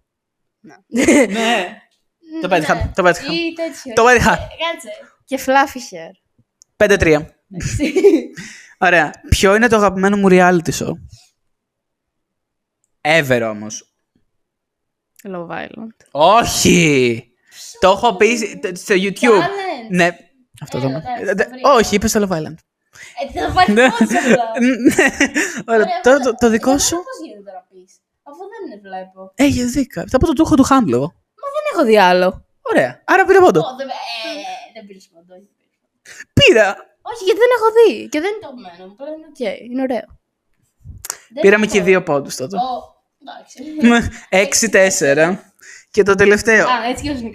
Ναι, και το τελευταίο. Εδώ ποιο το βρει κέρδισε. Α, Α! ε, ο χαμένος έτσι λέει. Ωραία. Εγώ το έκανα αυτό. Άσε, δεν πιάνε. Παλιά εποχή, άστα, Νικόλα. Ωραία, ωραία. Ε, ποιο είναι το celebrity crush μου; Έχω τρία. Αχ, Σε εσένα δεν μπορώ να μαντέψω κανένα, είμαι σίγουρος. Λοιπόν, εσένα, μου είχες πει. Όχι, Να σου μου- πω, νομίζω έχω βάλει Δεν δύο ξέρω, μου ξανθιές είχες πει. Α, και δύο μελαχρινές. Εγώ θυμάμαι μελαχρινή ξανθιές, δεν ξέρω. Πώς Οκ. τη λένε. Εγώ θα έλεγα αυτή, επειδή νομίζω είναι σε όλα τα αγόρια αρέσει. Και σε- καλά, και εγώ το θεωρώ κουκλάρα. Από το Jennifer's Body. Megan Fox. Ναι. Δεν την έχω βάλει, όχι. Γιατί είναι τρομακτική τελευταίο καιρό. Ναι, αλλά παλιά σου άρεσε. Μου το έχεις πει. Όχι ιδιαίτερα. Τώρα δεν ξέρω τις άλλες ποια είναι. Καμία, ούτε μια ξανθιά, ούτε μια μελαχρινή. Ξανθιά. Ναι, Δύο ξανθιές σου λέω δύο μελαχρινές έχω βάλει. Επίτηδες για να σε βοηθήσω. Γιατί είμαι τόσο καλός άνθρωπος. Δεν ξέρω. Καμιά. κα- ε, Τζένερ, όχι. Δεν είναι ωραίες αυτές. Είναι. Ε, δεν ξέρω τι της αρέσει. Η, πώς τη λένε, Χέιλι. Χέιλι Μπίμπερ. Όχι καλά, μια άλλη ξανθιά. Ε, καστανή. Που είναι ωραία. Στάινφιλντ. Ναι. Όχι. Ωραία, δεν θυμάμαι. Τέλο πάντων. Πες, δεν- Ωραία. δεν ξέρω. Έχω βάλει τη Σίδνεϊ Σουίνι, την Έμα Ρόμπερτ, Ναι, η Emma Roberts. ναι, Η Emma Roberts δεν είναι ωραία. η Η Κεν- Sydney είναι- η Κένταλ Τζένερ και η Σελίνα Γκόμεζ. Είναι Τζένερ! Ας το διάλογο. Και η Selena Gomez. Η Selena Gomez, ναι, το ήξερα. Αυτό το ήξερα. Βλέπουμε το Only Murders in the Building κάθε Τρίτη. Δεν μ' αρέσει, δεν ξέρω. Η Selena Gomez δεν μ' αρέσει, πώς το λένε, ότι σου ταιριάζει εσένα. Τι εννοείς, το πιάνω. ότι θα σου άρεσε έτσι όπως είναι αυτή. Δηλαδή, σε σχέση με όλες τις άλλες, είναι η μόνη που διαφέρει. Ναι, οκ. Γι' αυτό μου φαίνεται πολύ περίεργο και δεν το έχω συνδέσει. Τώρα πες εσύ. Ω. Κάνε πες. Ηλικία μπορείς να μου πεις, γιατί δεν- αν είναι ανήλικους δεν τους ξέρω. Λοιπόν, ο, δεν είναι ανήλικη. Α, Λοιπόν, ο ένας είναι 23 νομίζω. δυσκολεύομαι. Είναι γνωστή. Ναι, ο ένας είναι πολύ γνωστός για σένα. Για μένα. Ενώ το ξέρεις. Ο άλλος... Καλά, εντάξει, και θα μαντέψω απλά. Μπο- Θα πω τρία ονόματα. Θα πω τον Τζέικομπ Ελόρντι. Ένα. Θα πω. Πω πω δύσκολο. Τον Πολ Ραντ. Και θα πω. Το τρίτο σε ηλικία είναι περίπου. Κάτι. Κάτι, δώστε κάτι. Στο τρίτο, δηλαδή 23. Ε, θα πω και τον. Ω, Δεν τους ξέρει τους Hemsworth. Και ένας είναι 18. Ε, καλά, εντάξει. Ξέρω τους ε, αυτούς που σου Ωραία, θα πω το Liam Hemsworth. Jacob Elord, Liam Hemsworth και τον... Ε... Αχ, πώς τον είπα, τον ξέχασα. τον Paul Rudd. Paul Rudd. Κανένας, εντάξει. Ο Τζέικοπ δεν μου άρεσε ποτέ. Δεν ξέρω, δεν έχω Ούτε ιδέα. ο Λίαμ. Ο Paul Rudd, εντάξει, παλεύεται, αλλά δεν είχε. Για πες. Λοιπόν, ο Ethan ε, κάτι Κόσκι. Δεν μπορώ να προσφέρω καθόλου τα ονόματά τους. Ποιος; Αυτός που παίζει στο Shameless, Ποιον λες; ο τέτοιος που βγάζει και μουσική. Πώς λεγόταν στο Shameless, αυτός ο ωραίος που παίζει. Ο Jeremy Allen White. Τι λες, μωρέ. Αυτός που παίζει και στο Bear. Όχι, όχι, όχι αυτός, όχι ο Λιπ. Ο... Κάτσε, δεν θυμάμαι πώς το λένε στο Shameless. Ο Evan Peters, Evans Peters, πώς λέγεται, Evan Peters. Α, ναι. Και ο Jack Champion. Ποιος; Από το Scream 6. Τζαγκ. Και στο Avatar που παίζει. Νομίζω αυτά. Ε, νίκησες στο παιχνίδι. Αλίμονο. Αλλά από ό,τι κατάλαβα κανείς δεν ξέρει καθόλου τον άλλον. Όχι, γιατί πήρα πολλούς πόντους. Τι πήρες, ένα-δύο πόντους. Δεν ξέρεις celebrity crush, ας πούμε. Ένα-δύο πόντους διαφορά. Οι ερωτήσεις δεν ήταν καλά δεδε- δομημένες. Θεωρώ ότι... Σου έχω δώσει ερωτήσεις ένα μήνα πριν και σου λέω όποια θες άλλαξ την. Ναι, αλλά δεν είχα κάτι καλύτερο να προσφέρω στο τραπέζι. Άρα εσύ είσαι άγρης, όχι εγώ. Όχι, γιατί δεν τις κοίταξε το δύο λεπτά. Άρα εσύ είσαι το πρόβλημα. Έχεις πρόβλημα ή είσαι το πρόβλημα; Γιατί είσαι εδώ; Δεν ξέρω. Ούτε εγώ. Δεν με πλήρωσα. Ε, Γιατί να συμπληρώσω. Γιατί δεν προσφέρω μεθελοντικά. Είσαι το χαμόγελο του Θα παιδιού. μαγειρέψει κάτι, παιδιά. Τι λέτε; Άντυχες. Αυτά τα λέμε στη συνέχεια του επεισοδίου.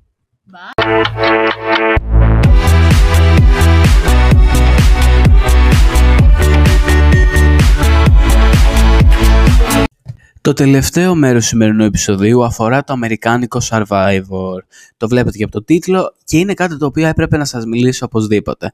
Σας έχω ξαναπεί ότι αυτό το καλοκαίρι παρακολούθησα τόσο πολύ Survivor όσο τίποτα άλλο. Δηλαδή έχω πορωθεί άσχημο αυτό το show και μαζί και οι φίλοι μου, γιατί τους έπρεξα ότι πρέπει να το δείτε, πρέπει να το δείτε και βάλαμε επεισόδια και είδανε και ήταν απλά wow, όντως είναι υπερβολικά καλό. Είχαν μείνει γιατί ήταν το ίδιο με μένα η εντύπωση ότι ήταν σαν το ελληνικό ή λίγο πιο σύντομο, κάτι τέτοιο, καμία σχέση με το ελληνικό Survivor. Η διαφορά η μεγάλη είναι το στρατηγικό κομμάτι. Στο αμερικάνικο Survivor όλα βασίζονται σε θέμα στρατηγικής. Δηλαδή, κάποια ομάδα κερδίζει μια δοκιμασία τέλεια. Η τιμένη ομάδα, εκεί που πιστεύεις ότι θα πάει προς αποχώρηση ένα συγκεκριμένο άτομο, επειδή δεν τους συμφέρει ο πιο δυνατός να κερδίσει και να πάει στον τελικό μαζί τους, θα προσπαθήσουν όλοι να πείσουν τους άλλους να ψηφίσουν το δυνατό, ακόμα και αν ο άλλος ο δυνατός έχει φίλους. Μιλάμε για στρατηγική της στρατηγικής και είναι κάτι το οποίο στα παιχνίδια τέτοιου στυλ χρειάζεται full. Οπότε το αμερικάνικο Survivor, ε, αν το ξεκινήσετε, να ξέρετε ότι δεν έχει καμία σχέση με το ελληνικό ή ό,τι άλλο έχετε δει. Είναι κάτι δικό του, κάτι μοναδικό, το οποίο το σέβομαι, γιατί έχει 44 σεζόν, παιδιά. 44. Και έχει ανανεωθεί μέχρι τη σεζόν 48. είχα φτάσει στο σημείο, σε κάποια ε, φάση, να μπω στο casting του Survivor Αμερικής, για τη σεζόν 47 θα έμπαινα, αν ήταν, να κάνω ρε παιδί μου την έτσι. Και το πρώτο πράγμα που βλέπω ήταν ότι ήθελε Αμερικάνικη ταυτότητα. Η βίζα. Οπότε με σε φάση ναι, πάει το όνειρό μου. Θα πήγαινα. Εγώ σα δεν κάνω πλάκα. Θα πήγαινα στο Αμερικάνικο Survivor τώρα, γιατί είναι 26 μέρες. Οπότε και οι 26 μέρες θα φτάσει μέχρι το τελικό.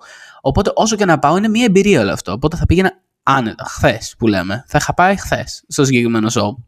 Παρ' όλα αυτά δεν ήταν πάντα 26 μέρες. Το παλιό Survivor από τη σεζόν 1, αν δεν κάνω λάθος, μέχρι και τη σεζόν 40 ήταν 39 μέρες. Και ήταν τελείως διαφορετικό το gameplay. Από τη σεζόν 41 και μετά έχει μειωθεί σε 26 μέρες και θα σας τα εξηγήσω αμέσως.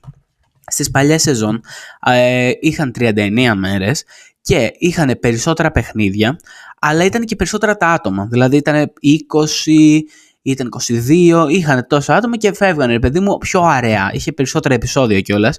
Είχε 14-15 ανάλογα τη σεζόν και είχε και reunion, το οποίο είναι άλλο κομμάτι το οποίο λείπει από τα καινούργια. Και τα παιχνίδια ήταν ε, μεγαλύτερης διάρκειας, ήταν οι παίχτες περισσότερο, πώς να το πω, έπρεπε να βρουν τρόπο να επιβιώσουν περισσότερες μέρες και τους έδιναν στην αρχή ρύζι, κάποια υλικά για την καλύβα και γενικά είχαν πολλά περισσότερα έπαθλα ε, στα παλιές σεζόν. Δηλαδή, ε, δίνανε πράγματα από την αρχή κιόλας έτσι ώστε να μπορεί να συνεχίσει το παιχνίδι. Οπότε γι' αυτό είναι και 39 σεζόν, ότι πήγαινε σιγά σιγά σιγά και αλλάζαν συνέχεια ομάδες στις παλιές σεζόν.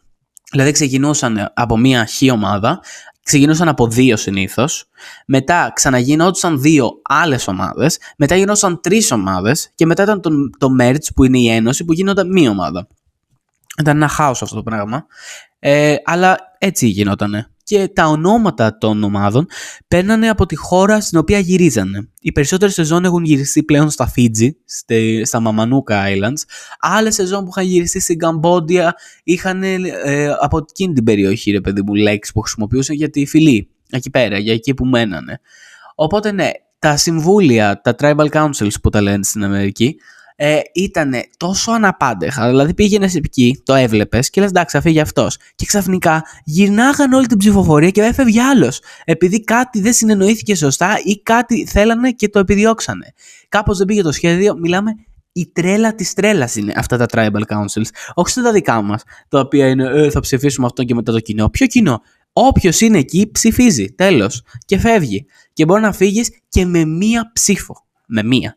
Γιατί σε σχέση με το ελληνικό, έχω ξεχάσει να πω το πιο σημαντικό, είναι τα immunity idols, τα οποία υπάρχουν κάποια χαρτιά τυλιγμένα, σκέφτε πάπυροι, μέσα στο νησί που ζουν, τα νησιά ανάλογα με πόσο ομάδες είναι, τα οποία σου δίνουν ασυλία αν κάνεις κάτι ή μπορεί και να είναι και το μενταγιόν, ρε παιδί μου, με τη μία εκεί πέρα. Συνήθως πρέπει να σκάψεις κάπου ή να κάνεις κάτι για να το κερδίσεις, ρε παιδί μου, ή είναι σε κάποια δοκιμασία και πρέπει να το βρεις. Οπότε ναι, αυτό σου δίνει ασυλία στο Tribal Council και αν σε ψηφίσουν με λίγα λόγια στο συγκεκριμένο συμβούλιο του νησιού, δεν μπορείς να αποχωρήσεις. Το δίνεις αυτό στον παρουσιαστή. Βασικά ψηφίζουν και ρωτάει ο παρουσιαστής πριν ε, καταμετρήσει τις ψήφους, έχει κάποιο immunity idol ή κάποιο advantage; Και αν το θέλει να το δώσει, το δίνει και δεν παίρνει τις ψήφους. Αλλά πρέπει να είναι πολύ σίγουρος κάποιος ότι τον έχουν ψηφίσει, γιατί αν δώσει, μετά θα τον ψηφίσουν από εβδομάδα. Ε, αν δεν έχει παιδί μου κάτι άλλο. Οπότε αυτό είναι πολύ ρίσκι να δώσεις αυτό και μετά να μείνεις ε, χωρίς ε, ασφάλεια στο παιχνίδι. Γιατί αν το χρησιμοποιήσεις, μπορεί μέχρι τους 5 μπορείς να μείνεις. Δηλαδή, όταν μείνουν 5, από εκεί και μετά δεν μπορείς να το χρησιμοποιήσεις. Αχρηστεύεται. Πάρα πολλά άτομα στις παλιές σεζόν φεύγαν από το παιχνίδι με immunity idol στην τσέπη τους. Γιατί πίστευαν ότι δεν θα τους ψηφίσουν, τους ψήφισαν και την ασυλία την είχαν κυριολεκτικά στην τσέπη τους και δεν μπορούσαν να το χρησιμοποιήσουν. Γιατί πίστευαν ότι θα φύγει άλλος. Αυτό είναι και το πιο παλαβό. Το πώς τσακωμού έχω δει σε αυτά τα συμβούλια που γίνεται με το ποιος θα ψηφίσει ποιον είναι χάος. Ε, τα immunity idols επίσης στο νησί είναι κάτι το οποίο πρέπει να ψάξεις. Πρέπει να ψάξεις πολύ, δηλαδή δεν είναι σε σημεία που φαίνονται. Είναι κάτω από δέντρα, πίσω από θάμνου, ανάμεσα σε κορμό δέντρων. Είναι σε κάποια σημεία που δεν φαίνονται επίτηδες για να ψάξεις. Αλλά όταν καταλαβαίνω οι συμπαίχτε σου ότι ψάχνεις να βρεις immunity idol, τότε θέλω να σε ψηφίσουν ακόμα περισσότερο έξω. Γιατί μπορεί να εσύ να έχεις πάει, να έχεις ψάξει, να έχεις καθυστερήσει πάρα πολλή ώρα, να σε έχουν πάρει πρέφα και να μην βρει τίποτα. Και να σε ψηφίσουν γιατί πήγες να ψάξεις και δεν του εμπιστεύτηκες είναι ένα παιχνίδι μυαλού το οποίο δεν μπορώ να καταλάβω. Ε, πολύ καλοί παίχτε επίσης στις παλιές σεζόν. Η καινούργια σεζόν είναι καινούργιοι παίκτες ρε παιδί μου, πρέπει να ξαναμπούν σε μια άλλη σεζόν για να δούμε πώς θα παίξουν. Γιατί στις παλιές σεζόν υπήρχαν και σεζόν που επαναλαμβάνονταν οι παίκτες. Δηλαδή, ε, στη σεζόν 28 που δεν την έχω δει ακόμα, δεν ξέρω πώς έχω κάνει αυτό το μαρτύριο και το έγκλημα, ε, οι παίκτες εκεί πέρα είναι από τα καλύτερη σεζόν. Αλλά το πάμε σειρά, οπότε δεν πρόλαβα. Και εμφανίζονται κάποιοι στη σεζόν 31 που την έχω δει, στη σεζόν 34 που την έχω δει, ε, και μετά στη σεζόν 40 που είναι η τελευταία από τη δεύτερη δεκάδα που βλέπω. Οπότε ε, έχει πολύ σημαντικό το οι παίχτες να επιστρέφουν πίσω στο παιχνίδι για να δείχνουν ότι ξέρεις τι, εγώ το αξίζω και αξίζω μια δεύτερη ευκαιρία ή αξίζω να ξαναπαίξω γιατί το κοινό με ήθελε. Οπότε αυτό είναι και το πιο σημαντικό, να σε θέλει το κοινό και να παίζει στρατηγικά και σωστά. Δεν πάει να κάψεις το καλύτερο σου φίλο εκεί πέρα που έχεις φτιάξει στο νησί. Αν παίξεις στρατηγικά και σωστά, στο τέλος κερδίζεις. Και πώς κερδίζεις είναι το θέμα. Στο ελληνικό ψηφίζει ο κόσμος ποιος θα κερδίσει κλπ. κλπ. Εδώ όχι. Είτε μετά την ένωση μένουν οι 11, οι 12, οι 13. Ε, οπότε, οι 13 αυτοί, στον τελικό έχουμε 3 μόνο. Το επεισόδιο του τελικού είναι το μεγαλύτερο επεισόδιο όλης της σεζόν. Τα επεισόδια είναι 43 λεπτά, του τελικού είναι 2 ώρες. Γιατί μένουν 5 ή 6 στο τελευταίο επεισόδιο και τους διώχνουν έναν ένα με τις υποχωρήσεις. Και οι τελευταίοι τρεις, που είναι οι τρεις φιναλίστρες, παιδί μου, θα πρέπει στους άλλους 10 ή πόσοι έχουν μείνει, ξέρω εγώ, στο συμβούλιο, το τζούρι, να τους δώσουν λόγο για να τους ψηφίσουν για να κερδίσουν. Δηλαδή, μπορεί να έχεις κάνει τα πάντα μέχρι εκείνη τη στιγμή, να έχεις παίξει το καλύτερο παιχνίδι που πιστεύεις, να έχεις διώξει όλους τους εχθρούς. Αλλά αν δεν πείσει στο τζούρι ότι αξίζεις να κερδίσεις, αν δεν πει μια ιστορία, αν δεν πει για ποιο λόγο έκανες κάποιες κινήσεις, αν δεν τα δικαιολογήσει όλα αυτά και δεν σε ψηφίσουν οι συμπαίκτες σου που τους έδιωξες, τότε δεν κερδίζεις. Και πολλές φορές έχουν κερδίσει άτομα τα οποία έπεισαν στο τζούρι τελευταία στιγμή. Δηλαδή δεν πίστευε ποτέ κανείς ότι θα κέρδιζαν, αλλά επειδή η στρατηγική τους μέσα στο παιχνίδι ήταν τόσο έξυπνη, το τζούρι πίστηκε και τους ψήφισε για να κερδίσουν. Οπότε αυτό είναι πολύ σημαντικό κομμάτι το να ξέρεις τι θα κάνεις μέχρι το τέλος. Να έχεις ένα, πώς το λέμε, ένα σενάριο για το τι θα φτιάξεις μέχρι το τέλος. Γιατί αν δεν έχεις κάτι και απλά κουβαλιέσαι μέχρι το τέλος ή σε σέρνουν, ε, τότε δεν θα νικήσεις φυσικά το 1 εκατομμύριο δολάρια. Το τονίζω 1 εκατομμύριο. Αυτά ήταν λοιπόν στις παλιές σεζόν, από την 1 έως και τη 40. Από τη 41 και μετά, που ήταν μετά τον COVID-19, άλλαξαν τα πράγματα. Κυρίως α, ξεκίνησε αυτό για την παραγωγή, ότι έπρεπε να κάνει δύο σεζόν πιο γρήγορα από ό,τι έπρεπε. Οπότε, μειώθηκε σε 26 μέρες αντί για 39, 13 μέρες λιγότερο, αλλά ξεκινάγανε χωρίς τίποτα. Ξεκινάνε ακόμα, γιατί και στην καινούργια σεζόν που ξεκινάει 27 Σεπτεμβρίου, το ίδιο είναι. Τίποτα. Ούτε ρύζι, ούτε για τη, για τη στέγη τίποτα. Μόνο αυτό για να ανάψει λίγο φωτιά, λίγο μαγνήσιο που τους δίνουν.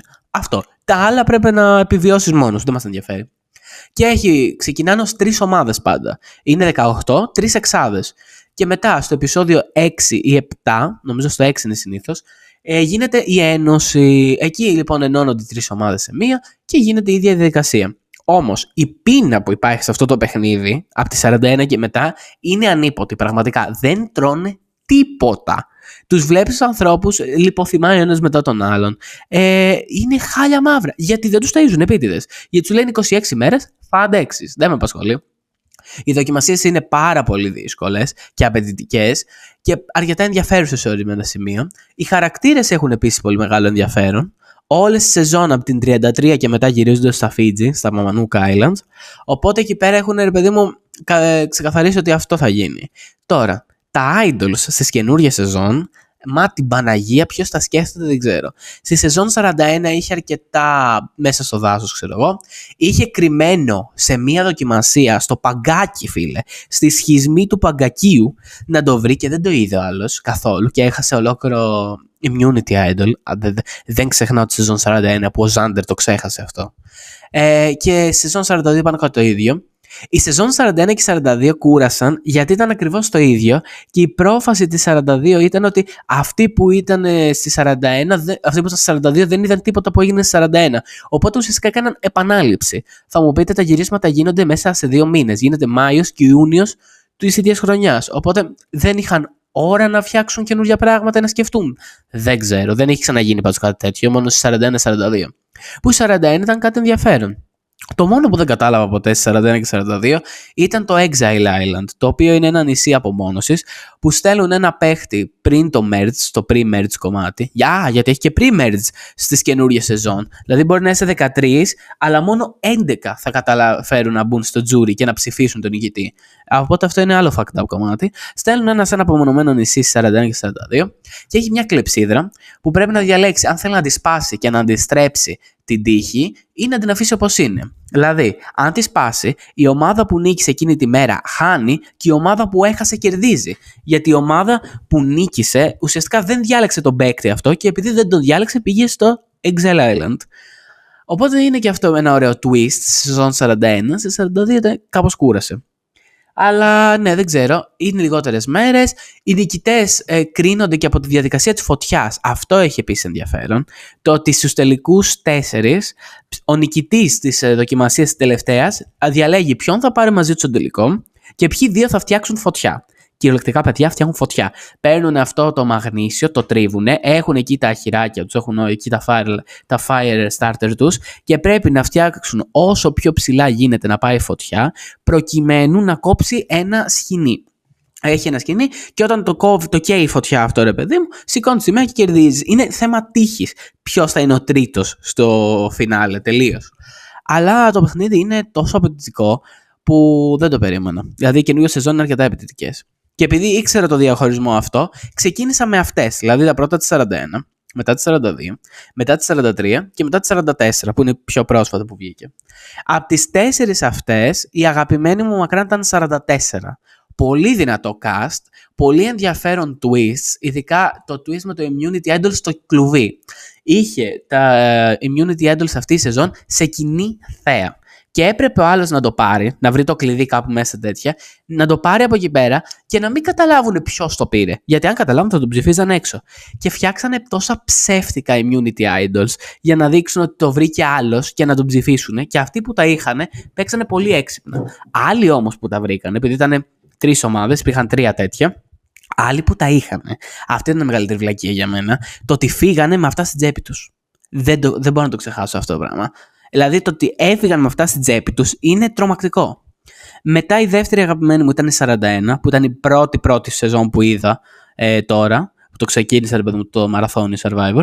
Μου άρεσε πάρα πολύ. Είχα ένα άτομο που υποστήριζα όλη τη σεζόν, το Xander. Ε, το καλύτερο άτομο που έχω δει σε σεζόν Survivor εδώ και πολλά χρόνια. Ε, θεωρώ ότι είναι από τους κορυφαίους παίκτες. Πρέπει να ξαναέρθει ο Xander. Ε, οπότε ναι, δεν νίκησε ο Xander, νίκησε άλλη αλλά δεν πειράζει. Επίσης, σεζόν 41 και μετά, το reunion γίνεται καπάκι μετά τον τελικό στο ίδιο μέρος, όχι στο Los Angeles που γινόταν ε, στις προηγούμενες όλες σεζόν που μαζεύονταν κοινό. Γίνεται στο ίδιο μέρος. Επί τόπου. Έτσι ώστε να είναι λέει, πιο ομό το αποτέλεσμα. Και απλά τους φέρνουν σαμπάνια και πίτσα για να φάνε και κάτι αφού κερδίσανε. Μετά η τρίτη αγαπημένη μου ήταν 43. Πολύ δυνατό cast η σεζόν 43. Λίγο αδιάφορο gameplay, μπορώ να πω. Είχε δηλαδή κάποιες στιγμές που ένιωθα ότι βαριώσουν λίγο. Αλλά ε, είχε μία κίνηση. Παιδιά δεν μπορεί να φανταστείτε. Δεν μπορώ να την περιγράψω κιόλας τόσο καλά. Ο Τζέσι λοιπόν ήταν ο, ο κύριος άνθρωπος αυτής της υποχθόνιας κίνησης, θα λέει κανείς, που είχε κανένα immunity idol, ο κολλητός του στο νησί του έδωσε το δικό του immunity idol, αλλά είχε και ένα άλλο immunity idol από μια κοπέλα η οποία το είχε αφήσει στο βρακί ενός τυπά για να μην το δούνε και αυτή έφυγε νομίζοντας ότι ε, και, όχι, και ο τυπάς έφυγε, λάθος, ο τυπάς έφυγε με το immunity idol στο βρακί του, έτσι όπως όλοι νόμιζαν, αλλά ο τυπάς το είχε δώσει στο Jesse στο σακίδιό του να το βάλει. Οπότε ήταν όλη την ώρα στο σακίδιο του Jesse και ο Τζέσι είχε το immunity idol του κολλητού του και άρτη τη τύψη που νόμιζε ότι η ασυλία της είχε φύγει μαζί με τον άλλο το φίλο της. Αυτό το έπαιξε τόσο σωστά. Γιατί στους τελικούς 5, όχι, στους τελικούς 6 έπαιξε το immunity idol του κολλητού του. Γιατί ο κολλητός του το είχε ζητήσει πίσω. Του λέει, Κόντι, μου το ζήτησες; Όχι, το έπαιξε, έσωσε τον εαυτό του και με μία ψήφο έδιωξε τον ίδιο τον κολλητό. Έτσι. Παπ! Τον έδιωξε με το δικό του immunity idol. Να το πεις κάπου και να μην το πιστέψεις. Ότι σε διώξανε με αυτό που βρήκες εσύ για να σωθείς. mindfucking. Και στους τελικούς πέντε έσωσε τον εαυτό του με το immunity idol που αποκάλυψε ότι ήταν της κοπέλας αυτής που το είχε βάλει στο βρακί του φίλου της που νόμιζε ότι το βρακί, όχι το βρακί έφυγε, ότι ο φίλος έφυγε με αυτό στο βρακί του, αλλά το είχε δώσει σε αυτόν και το χρησιμοποίησε mindfuck. Και έσωσε πάλι τον εαυτό του εννοείται και έδιωξε την Κάρλα εκείνη στους τελικούς πέντε. Αλλά έχασε παιδιά ο Τζέσι. Δηλαδή έχασε από τη φωτιά. Ήταν ο νικητής μου αυτή τη σεζόν. Ο Τζέσι ή η Κάσιντι. Ένας από τους δύο ήθελε να κερδίσει. Αλλά ο Τζέσι, φίλε, έχασε από τη φωτιά από τον Μπάρμπα. Τον Μάικ τον Γκάμπλερ. Ο Γκάμπλερ εκείνη τη σεζόν νίκησε κιόλας. Ήταν 53 χρονών. Χειρουργός ο άνθρωπος. Αλλά δεν ήθελε να κερδίσει. Παρόλο που είμαστε στο συνάδελφοι, δεν ήθελε να κερδίσει. Ήθελε να κερδίσει η Κάσιντι από την τριάδα που είχαν μείνει. Δεν πειράζει, τι να πεις. Η αγαπημένη μου δοκιμασία εκείνη τη σεζόν, μακράν, ήταν το Last Gasp που τους έχουν στη θάλασσα. Παιδιά, ακούστε αυτό δοκιμασιάρα. Από πάνω ένα φρεάτιο σκεφτείτε και να πρέπει η μούρη να είναι κάτω από το φρεάτιο και να προσπαθείς να αναπνεύσεις μέσα από το νερό, το οποίο μέσα των κυμάτων που ρίχνουν αυξάνει τη στάθμη του νερού ή μειώνεται συνέχεια. Οπότε έχεις ένα νερό πάνω από τη μούρη σου και φίλε, μείναν τρεις ώρες οι δύο τελευταίοι. Που ήταν η πρώτη φορά, έσπασαν ρεκόρ αυτοί. Τρεις ώρες κάτω από το νερό, με το νερό να πετάγεται συνέχεια στη μούρη σου, να πνίγεσαι κάθε 20 λεπτά, αλλά κάθισαν τρεις ολόκληρες ώρες. Αυτό δεν μπορώ να το πιστέψω. Δηλαδή, τι φάση, ρε φίλε. Και πήραν και οι δύο immunity idols. Ήταν σοκαριστικό αυτό. Γενικά, η σεζόν 43 είχε πολύ καλά πράγματα. Τώρα, η σεζόν 42, πολύ δυνατό cast, παιδιά. Πολύ δυνατό cast. Αλλά ήταν η επανάληψη των, ε, πώς το λέμε, των αθλημάτων, των, ε, ναι, των δοκιμασιών που με χάλασε full. Μετά λοιπόν που είδα 41 έως 44, πέστρεψα πίσω. Στη σεζόν 31 και θα πήγαινα 31 έως 40. Αυτό κάνω τώρα. Είμαι στη δεύτερη φάση του προγράμματος. Σεζόν 31 έως 40. Η σεζόν 31 λοιπόν ήταν second chance. Δηλαδή, κάποια άτομα τα οποία είχαν ξαναπέξει σε άλλε σεζόν, το κοινό τους ψήφισε για να ξαναπάνε, να παίξουν και να κερδίσουν. Φίλε, το καλύτερο casting που έχω δει σε ολόκληρο το Survivor. Έχω δει συνολικά μέχρι στιγμής 10 σεζόν από τις 40 και είναι το καλύτερο cast. Ξέρω ότι και σε άλλε σεζόν έχει πολύ καλό cast, αλλά αυτή, σύμφωνα με το Ιντερνετ, είναι η τέταρτη καλύτερη σεζόν ever. Οπότε δεν είχα άδικο. Τι να πρωτοπώ για αυτή τη σεζόν. Ε, στο επεισόδιο 6, που ο Τέρι μαθαίνει ότι ο γιος του πρέπει να κάνει μεταμόσχευση καρδιάς και αναγκάζεται να φύγει από το παιχνίδι για να πάει να δει το γιο του αν θα ζήσει ή όχι στην Αμερική, το άγχος του ανθρώπου αυτού. Το blindside που κάνανε στη Μόνικα την καημένη και τη διώξαν εκτός παιχνιδιού χωρίς να έχει πάρει πρέφα το τι συμβαίνει. Η δοκιμασία με τα φαγητά που τρώγανε γλώσσες, μάτια, κατσαρίδες, σκορπιούς, αράχνες. Δεν έχω ξαναειδιάσει περισσότερο με δοκιμασία. Η...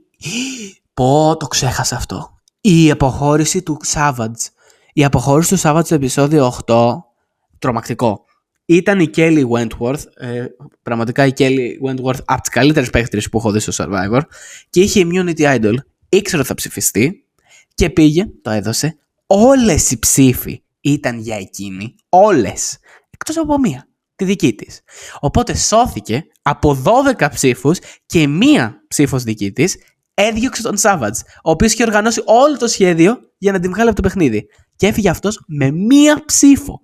Μία. Αυτό το πράγμα. Δεν ξέρω να πω.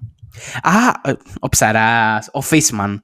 Υπήρχε ένας το παρατσούκλι του ήταν Φίσμαν και ήθελε να το παίξει έξυπνος. Αλλά η Κέλλη έπαιξε δεύτερη μαγιά. Κέλλη, Κέλλη. Ε, η Κέλλη έπαιξε δεύτερη μαγιά και έσωσε πάλι τον εαυτό της που πίστευσε ότι ο τέτοιος και πάλι με μία ψήφο έφυγε ο Φίσμαν. Έτσι. Μπαπ. Η πιο στενάχωρη αποχώρηση ήταν του Τζο. Ο Τζο ήταν ο αγαπημένος μου παίχτη αυτή τη σεζόν. Είχε αυτό το μαλάκι του Ταρζάν. Ήταν συμπαθέστατος άνθρωπος. Ε, θα, είχαμε δει ένα επεισόδιο το οποίο είχε έρθει ο μπαμπάς του. Που παιδιά, είχα δακρύσει. Εγώ δεν δακρύζω εύκολα. Αν η σεζόν του Survivor είναι καλή, έχω δακρύσει τουλάχιστον 8 φορές. Στις τελευταίες που έχω δει δεν έχω δακρύσει, αλλά δεν είναι και πολύ καλές. Αυτή που από παιδιά το να περιγράφει ήταν το όνειρό του να έρθει ο μπαμπάς του στη ζούγκλα εκεί πέρα στο survivor και να τον δει. Που ο μπαμπάς του ήταν πεζοναύτης, αν θυμάμαι καλά. Τέλος. Τέλος. Τελείωσα. Καληνύχτα λέω. Είχα δει δύο επεισόδια και τα είδαν και οι φίλοι μου. Οι φίλοι μου ο, ο φίλος μου Σωτήρη. Παιδιά είχε πεθάνει, είχε πλαντάξει το κλάμα ο άνθρωπος. Είχε πλαντάξει το κλάμα. Δηλαδή δεν, δεν, δεν, δεν το έχω ξαναδεί. Και ήταν όντως από τις πιο ε, νάχορε σεζόν survivor και αυτό με τη μεταμόσχευση και αυτό με τον πατέρα του, πολλά άλλα πράγματα. Ε, αλλά ναι, πραγματικά δεν ξέρω. Τέλος στη σεζόν 31 επιφύλασε κι άλλη έκπληξη, η οποία ήταν η τελευταία ψηφοφορία, η τελευταία έξι. Τι στο διάλο ήταν αυτή η ψηφοφορία; Ωραία. Ε, είχαν ψηφίσει ρε παιδί μου και ο Τζέρεμι και η Wentworth, η Κέλλη, χρησιμοποίησαν και το άλλο immunity idol που είχαν. Γιατί ο Τζέρεμι και η Κέλλη ήταν οι μόνοι που είχαν immunity idol σε όλη τη σεζόν, παιδιά. Και είχαν τρία ο καθένας. Οπότε τα χρησιμοποίησαν. Τα βρήκαν μόνοι τους και δεν ξέρω πώς τα κατάφεραν. Χρησιμοποίησαν λοιπόν αυτά και όλοι ψήφισαν αυτούς. Μισή αυτούς, μισή, μισή Κέλλη, ξέρω εγώ, μισή Τζέρεμι. Και είχαν μηδέν ψήφους συνολικά. Άρα δεν μπορούσε να βγει κανείς. Οπότε ξαναψήφισαν. Και βγήκε λοιπόν η ισοπαλία, η Κίμη και η Τάσα. Οπότε, ο Κιθ, ο οποίος ήταν ε, ο, τε, ο πέμπτος, ο οποίος δεν είχε immunity, δηλαδή φανταστείτε έξι άτομα, οι δύο χρησιμοποίησαν το immunity idol τους, η, ο άλλος είχε immunity από την προηγούμενη δοκιμασία που κέρδισε και τώρα είχαμε ισοπαλία της Κίμη και της Τάσα και ο Κιθ ήταν ο μόνος που δεν είχε τίποτα. Οπότε αυτός έπρεπε να αποφασίσει αν θα ψηφίσει με τους άλλους που είχαν ασυλία ή αν δεν ψηφίσει με αυτούς ή δεν συμφωνήσει, θα φύγει αυτός.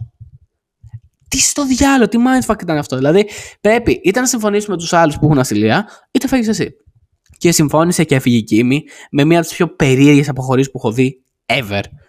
Ε, ο νικητής ήταν τόσο δίκαιο. Πραγματικά έπρεπε να κερδίσει ο Τζέρεμι. Είχε τρία uh, immunity idols. Τι άλλο ήθελες; Τρία immunity idols. Και κέρδισε. Από τις καλύτερες σεζόν, μακράν. Νομίζω στη λίστα μου είναι, μέχρι στιγμής είναι η πρώτη. Τελειώνει η καταπληκτική σεζόν 31 και πάμε μετά σεζόν 32. Που είχα ακούσει καλά λόγια. Γιατί ήταν μια κοπέλα που έπαιζε και στο challenge στο MTV. Οπότε ήξερα ότι αφού είναι εκεί, λέω, ξέρω, καλή δεν θα είναι η σεζόν. Α, η χειρότερη σεζόν που έχω δει μέχρι στιγμής. Ο κόσμος λέει, άλλοι λένε ότι τους άρεσε πάρα πολύ γιατί ήταν κάτι underdogs εκεί πέρα που κατάφεραν και βγήκαν στην τριάδα, ε, κατάφεραν και έκαναν όλο αυτό. Πάρα πολύ ωραία σεζόν. Σκατά ήταν αυτή η σεζόν. Δεν θέλω αδύναμα, άχρηστα άτομα να κερδίζουν και να πάνε μπροστά. Okay, okay. μπορεί να κάνουν, κάνουν η κλίκα των αχρήστων. Απλά έφτιαξαν μια ομάδα άχρηστων. Πώς να το πω, δεν, δεν μου κάνουν για αυτό το παιχνίδι. Ήταν έξυπνη στρατηγικά, το το δίνω, αλλά κάνανε μια ομαδούλα αυτή που επειδή είχαν την πλειοψηφία στο νούμερο, διώχναν κόσμο ο οποίος ήταν καλός αθλητικά. Δηλαδή, okay, okay, αυτοί ήταν χάλια. Παιδιά δεν είχαν κερδίσει μισή δοκιμασία. Μισή! Μου είχαν σπάσει τόσο πολύ τα νεύρα αυτή η σεζόν. Ήταν από τις χειρότερες και από τις πιο επίπονες να δω. Δεν μου άρεσε, δεν συμπάθησα κανέναν, ναι. Δεν μου άρεσε τίποτα. Τίποτα, τίποτα. Αυτή η σεζόν πραγματικά κάψτε την καλύτερα. Το θα μου πει τώρα ο Τάι, ο, ήταν ο Τάι, η Ντέμπι, η Όμπρι, ποιος κατάλληλο ήταν σε αυτή τη σεζόν που τους θε, θεοποιήσανε. Εγώ προσωπικά, η Ντέμπι ήταν μια τρελέγκω, ένα, η οποία σάικο τελείως. Η Όμπρι ήταν ένα χαμενάκι και ο Τάι ήταν απλά ένας, πώς το λέμε, ένας ύπουλος άνθρωπος, ο οποίος ε, κυριολεκτικά. Πιο ύπουλος άνθρωπος δεν έχω στο Survivor. Ε, έκανε, ναι, ναι, είμαστε κολλητοί. Σε μισό, έφυγε. Ύπουλο. Σας λέω, παιδιά, ύπουλος. Δεν, δεν έχω ξαναδεί κάτι τέτοιο, αλλά με την κακία του, του ύπουλου. Δηλαδή, αν ήταν, πώς το λέμε, αν υπάρχει και να είσαι ύπουλος, αλλά να μην είσαι τόσο κακός με τους υπόλοιπους. Έβγαζε χολή σε αυτό το παιχνίδι. Πολύ. Ένα αξιοσημείο το κομμάτι ήταν ότι αυτή η σεζόν είχε τα περισσότερα medical DQs ever. Σε όλες τις σεζόν του Survivor. Οι περισσότεροι έφυγαν από κάποια αρρώστια, κάτι που έπαθαν ιατρικό. Ε, σεζόν 2 επεισόδιο, σεζόν 32 επεισόδιο 4, τρία άτομα παθαίνουν ηλίαση ε, σε σημείο που δεν μπορούν να αναπνεύσουν. Τρία στην ίδια δοκιμασία. Τρία ολόκληρα άτομα. Γιατί τους βάλαν να σκάβουν με 42 βαθμούς. Ποιος σκάβει και περνάει από κάτω από την άμμο με 42 βαθμούς και περιμένει να μπάθει ηλίαση. Τρεις, τρία άτομα, παιδιά. Και ο Κέιλεμπ, ε, που ήταν ο μόνος που είχα συμπαθήσει μέχρι στιγμής, ε, δεν μπορούσε να αναπνεύσει καθόλου. Τον πήγαν στο νοσοκομείο. Με πολύ δυσκολία κατάφεραν να τον ξανακάνουν να αναπνεύσει. Είχε περάσει άθλιο ο άνθρωπος αυτός. Στο 32 επεισόδιο 7, α, ο Νίλ φεύγει πάλι από ιατρικό πρόβλημα γιατί τον τσίμπησε κάτι κακά σαμποτάζ που σβήναν τη φωτιά επίτηδες για να δείξουν ότι είναι τέτοιο. Σε φάση. αηδία, πραγματικά. Δεν ξέρω τίποτα δεν μου άρεσε αυτή τη σεζόν. Η χειρότερη που έχω δει. Δεν θα σας έλεγα να τη δείτε καθόλου. Εκτός και αν σας αρέσουν τα άτομα τα οποία είναι βαρετά και πιστεύουν ότι μπορούν να διοικήσουν τον κόσμο. Και ποιος δεν νίκησε, αυτή. Ε, οπότε, μ, στη μούρη τους. Δεν τους χώνευα καθόλου. Φαίνεται νομίζω. Σεζόν 33, Millennials εναντίον Gen X. Έξυπνο concept να χωρίσουν ε, ηλικιακά. Οι Millennials είναι από το 1985 μέχρι το 1997. Οπότε αυτό είναι πολύ θετικό. Ε, ε, ε, και μετά η Gen X ήταν πιο παλιοί. Εγώ πίστευα ότι θα υποστήριζα τους Millennials, αλλά κάναν ένα σοβαρό λάθος από την αρχή. Το ότι κάνανε ένα showmans, δηλαδή ζευγαράκι, το οποίο, πώς το λέμε, ε, το οποίο ζευγαράκι δεν λειτουργήσε ιδιαίτερα. Ε, οπότε αυτό είναι πολύ σημαντικό το ότι αν φτιάχνει ζευγαράκι στο Survivor, να ξέρεις ότι θα φύγεις. Τη μέρα κιόλας είχε ένα κυκλώνα, παιδιά, τροπικό κυκλώνα που τους έβγαλε εκτός παιχνιδιού. Δηλαδή, πρώτη φορά στις 33 σεζόν ήρθε ο παρουσιαστής, τους μάζεψε και τους πήγε σε ξενοδοχείο γιατί θα πεθαίνανε. Θα, έπεσαν τόσα δέντρα. Ο καιρός, επειδή το έδειξε το μοντάζ πόσο ήταν ο κυκλώνας, δεν έχω ξανατρομάξει με καιρό περισσότερο. Ήταν απειλητικός για τη ζωή τους. Οπότε πάλι καλά έκανα κάτι σωστό. Κάποιες πολύ καλές στιγμές. Ε, αυτό που. Πω, το θυμάμαι. Ήταν μια αποχώρηση η οποία ε, ήρθε ισοπαλία. Ζικ και Χάνα. Και επειδή ε, αυτοί οι δύο δεν άλλαζαν καθόλου την ψήφο, δηλαδή ξαναψήφισαν και ξαναψήφισαν πάλι ισοπαλία. Αυτοί πήραν ασυλία, οι δύο υποψήφοι προς αποχώρηση, και όλοι οι υπόλοιποι τράβηξαν από μία πετρούλα, πέτρα κυριολεκτικά, και όποιος είχε τη μαύρη πέτρα αποχώρησε. Οπότε ήταν κουταμάρα δική τους που δεν άλλαξε κανείς την ψήφο για να φύγει ένα από τους δύο. Και αυτοί οι δύο πήραν ασυλία. Δηλαδή, εντάξει, κάποια πράγματα. Ε, ό, όλα, τα, ε, ε, περίμενα εκείνη, όλα τα περίμενα εκείνη τη σεζόν, εκτός από το ψεύτικο Immunity Idol που ο Τζέι ήταν τόσο πεπισμένος ότι ήταν αληθινό, το έδωσε στον παρουσιαστή με τόσο αυτοπεποίθηση ότι είμαι ασφαλής σήμερα και του κάνει αυτό είναι ψεύτικο και το πέταξε στη φωτιά. Και είχε μείνει μαλάκας ο άνθρωπος και αποχώρησε κιόλας εκείνη τη μέρα. Με αυτή τη μαλακία που έκανε. Ε, αλλά ναι, ήταν εξαιρετικό. Ε, αυτή τη σεζόν υποστήριζα full τον Ken. Ο Κεν κυριολεκτικά μοιάζει με κούκλα Κεν από την Barbie, με καφέ μαλλί βέβαια. Ε, πάρα πολύ συμπαθητικός άνθρωπος, βγήκε δεύτερος. Ε, δηλαδή ήθελε να κερδίσει. Κέρδισε ο Άνταμ, δεν πέθανα. Αλλά ναι, ο Κεν ήταν αυτός που συμπαθούσε εκείνη τη σεζόν. Με σεζόν αυτή ο Κεν, αυτό το έχω ξανακούσει σαν ιστορία, ήταν πατέρας, είναι πατέρας, έχει μια κόρη, ξέρω εγώ, αλλά η γυναίκα που έκανε, ξέρω εγώ, την κόρη, δεν του είπε ότι είχε παιδί δικό του, για πέντε ολόκληρα χρόνια. Το να μην ξέρει κάποιος ότι έχει παιδί για πέντε ολόκληρα χρόνια και να το αποκαλύπτει επειδή ε, ρωτούσε το κοριτσάκι αν ποιος είναι ο μπαμπάς μου. Παιδιά, τι στο διάλογο, τι διαστραμμένη τύψα. Και το έλεγε ότι πήγε σε πάρα πολλές ψυχοθεραπείες για να αντιμετωπίσει το πρόβλημα ότι ποτέ δεν γνώρισε την κόρη του από την αρχή. Πω, πω, παιδιά, άθλιο, άθλιο. Σεζόν 34, Game Changers. Ε, η σεζόν που έρχονται όλοι, All Star σεζόν θα τη λέγαμε. Γιατί είναι αυτοί που υποτίθεται ταρακούνησαν το παιχνίδι, οπότε ξαναμπαίνουν όλοι μέσα. Και είχε κάποια ενδιαφέροντα πράγματα. Θα μπορούσε να ήταν πολύ πιο δραματική σεζόν. Ο αγαπημένος παίκτης ήταν ο Μπράντο Cool Pepper και ο Όζι, ο Λούστ. Ο Όζι έχει παίξει σε τέσσερις σεζόν, είναι legend. Και α, τώρα το μαλλί μου είναι σε μια βάση που είναι κυματιστό και μακρύ και είμαι ίδιος, ε, είναι ίδιο το μαλλί με του Όζη, στη σεζόν πιο παλιά όμως, γιατί στι 34 έχει πολύ πιο μακρύ μαλλί από μένα. Ε, πάρα πολύ ενδιαφέρον πράγματα σε αυτή τη σεζόν. Ε, το χειρότερο που έχει γίνει ήταν ότι κάποιος είπε σε όλους για να μην τον ψηφίσουν κιόλας, ότι ένας από τους παίκτες εκεί πέρα δεν ήταν, ξέρω εγώ, το ίδιο φίλο. Γεννήθηκε άλλο φίλο και μετά έκανε αλλαγή φίλου. Και το είπε αυτό για να μην τον ψηφίσουν τον ίδιο. Είπε για άλλον παίκτη για να δείξουν ότι έλεγε ψέματα και ότι δεν μπορούν να τον εμπιστευτούν. Αυτός έφυγε με τη μία, ούτε καν ψηφίσανε. Παρουσιάστηκε σε φάση είσαι χρό, έλα. Έφυγες. Έφυγες. Τι ήταν αυτό το πράγμα. Και στο τελευταίο επεισόδιο η Siri, legend του Survivor, αν την ξέρετε, ε, ήταν τα πιο αστεία πράγματα. Είχαν μείνει πέντε κυριολεκτικά πέντε άτομα, και όλοι είχαν είτε ασυλία είτε immunity idol. Και ήταν η μόνη που δεν είχε τίποτα από όλα αυτά. Οπότε, αναγκαστικά έφυγε. Δηλαδή, δεν ψήφισαν.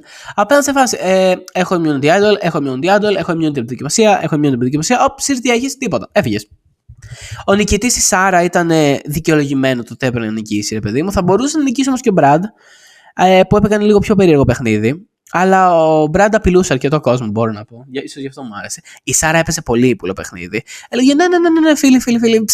Έφυγες. Έφυγες, έφυγες, έφυγες. Έπαιξε καλό παιχνίδι όμως. Στο δίνω. Σεζόν 35. Πω, πω, παιδιά. Βαρέθηκε η ψυχή μου σεζόν 35. Ενώ είχε πολύ δυνατό cast. Πολύ βαρετό. Πάρα πολύ βαρετό. Ε, ε, ο Devon ήταν ο αγαπημένος που αν το έχετε δει. Η season 35 λεγόταν Heroes vs. Healers vs. Hustlers. Θα μπορούσε να είναι καλύτερο τίτλο πιστεύω. Αυτός δεν ήταν ωραίος τίτλος. Δεν μου άρεσε. Δεν μου άρεσε αυτή η σεζόν καθόλου. Δηλαδή τη, τη βαριγκόμιζα πολύ. Σαν στη σεζόν 32. Και τώρα είμαι στη σεζόν 36 που λέγεται Ghost Island και ε, αυτή η σεζόν πάνε σε ένα άλλο νησί και εκεί είναι χαμένα immunity idols από παλιές σεζόν που είναι το στοιχειωμένο νησί από αυτούς που τα έχασαν. Έχει ένα ενδιαφέρον, έχει και τα άτομα εκεί πέρα πάρα πολύ φάση. Δεν είναι από τις αγαπημένες μου σεζόν. Τώρα η επόμενη, η 37, που δεν έχω μπει ακόμα, λένε ότι είναι στι top 5 καλύτερες. Ανυπομονώ. Δηλαδή δεν θα πω, δεν θα το κρύψω. Ανυπομονώ. Θέλω να δω κάτι τέτοιο. Μία πολύ δυνατή σεζόν. Οπότε θέλω να πάω στο τελευταίο. Η καλύτερη μέχρι στιγμής ήταν η 31, μετά η 33 και μετά η 34. Οπότε ελπίζω η 37 να ξεπεράσει την 33 τουλάχιστον. Την 31 πολύ δύσκολο να την ξεπεράσει κάποια. Για εμένα. Ήταν η αγαπημένη μου σεζόν σε πολλά παιχνίδια που έχω δει. Πάρα πολύ ωραία σεζόν. Οπότε αυτά έχω να πω για το Αμερικάνικο Survivor. Έχω πάρα πολλά είδη. Το ξέρω ότι σε πολλούς μπορεί να μην σας ενδιαφέρει, αλλά ήταν κάτι το οποίο έπρεπε να κάνω vent. Ε, Όπως λένε και στο χωριό μου. Ε, αυτά. Τα λέμε την επόμενη εβδομάδα με ένα καινούργιο επεισόδιο College Bros. Bye. Y nos fuimos en una, empezamos a la una. Y con la nota rápido nos dieron las tres. Perreamos toda la noche y nos dormimos a las diez. Ando rezando la Dios para repetir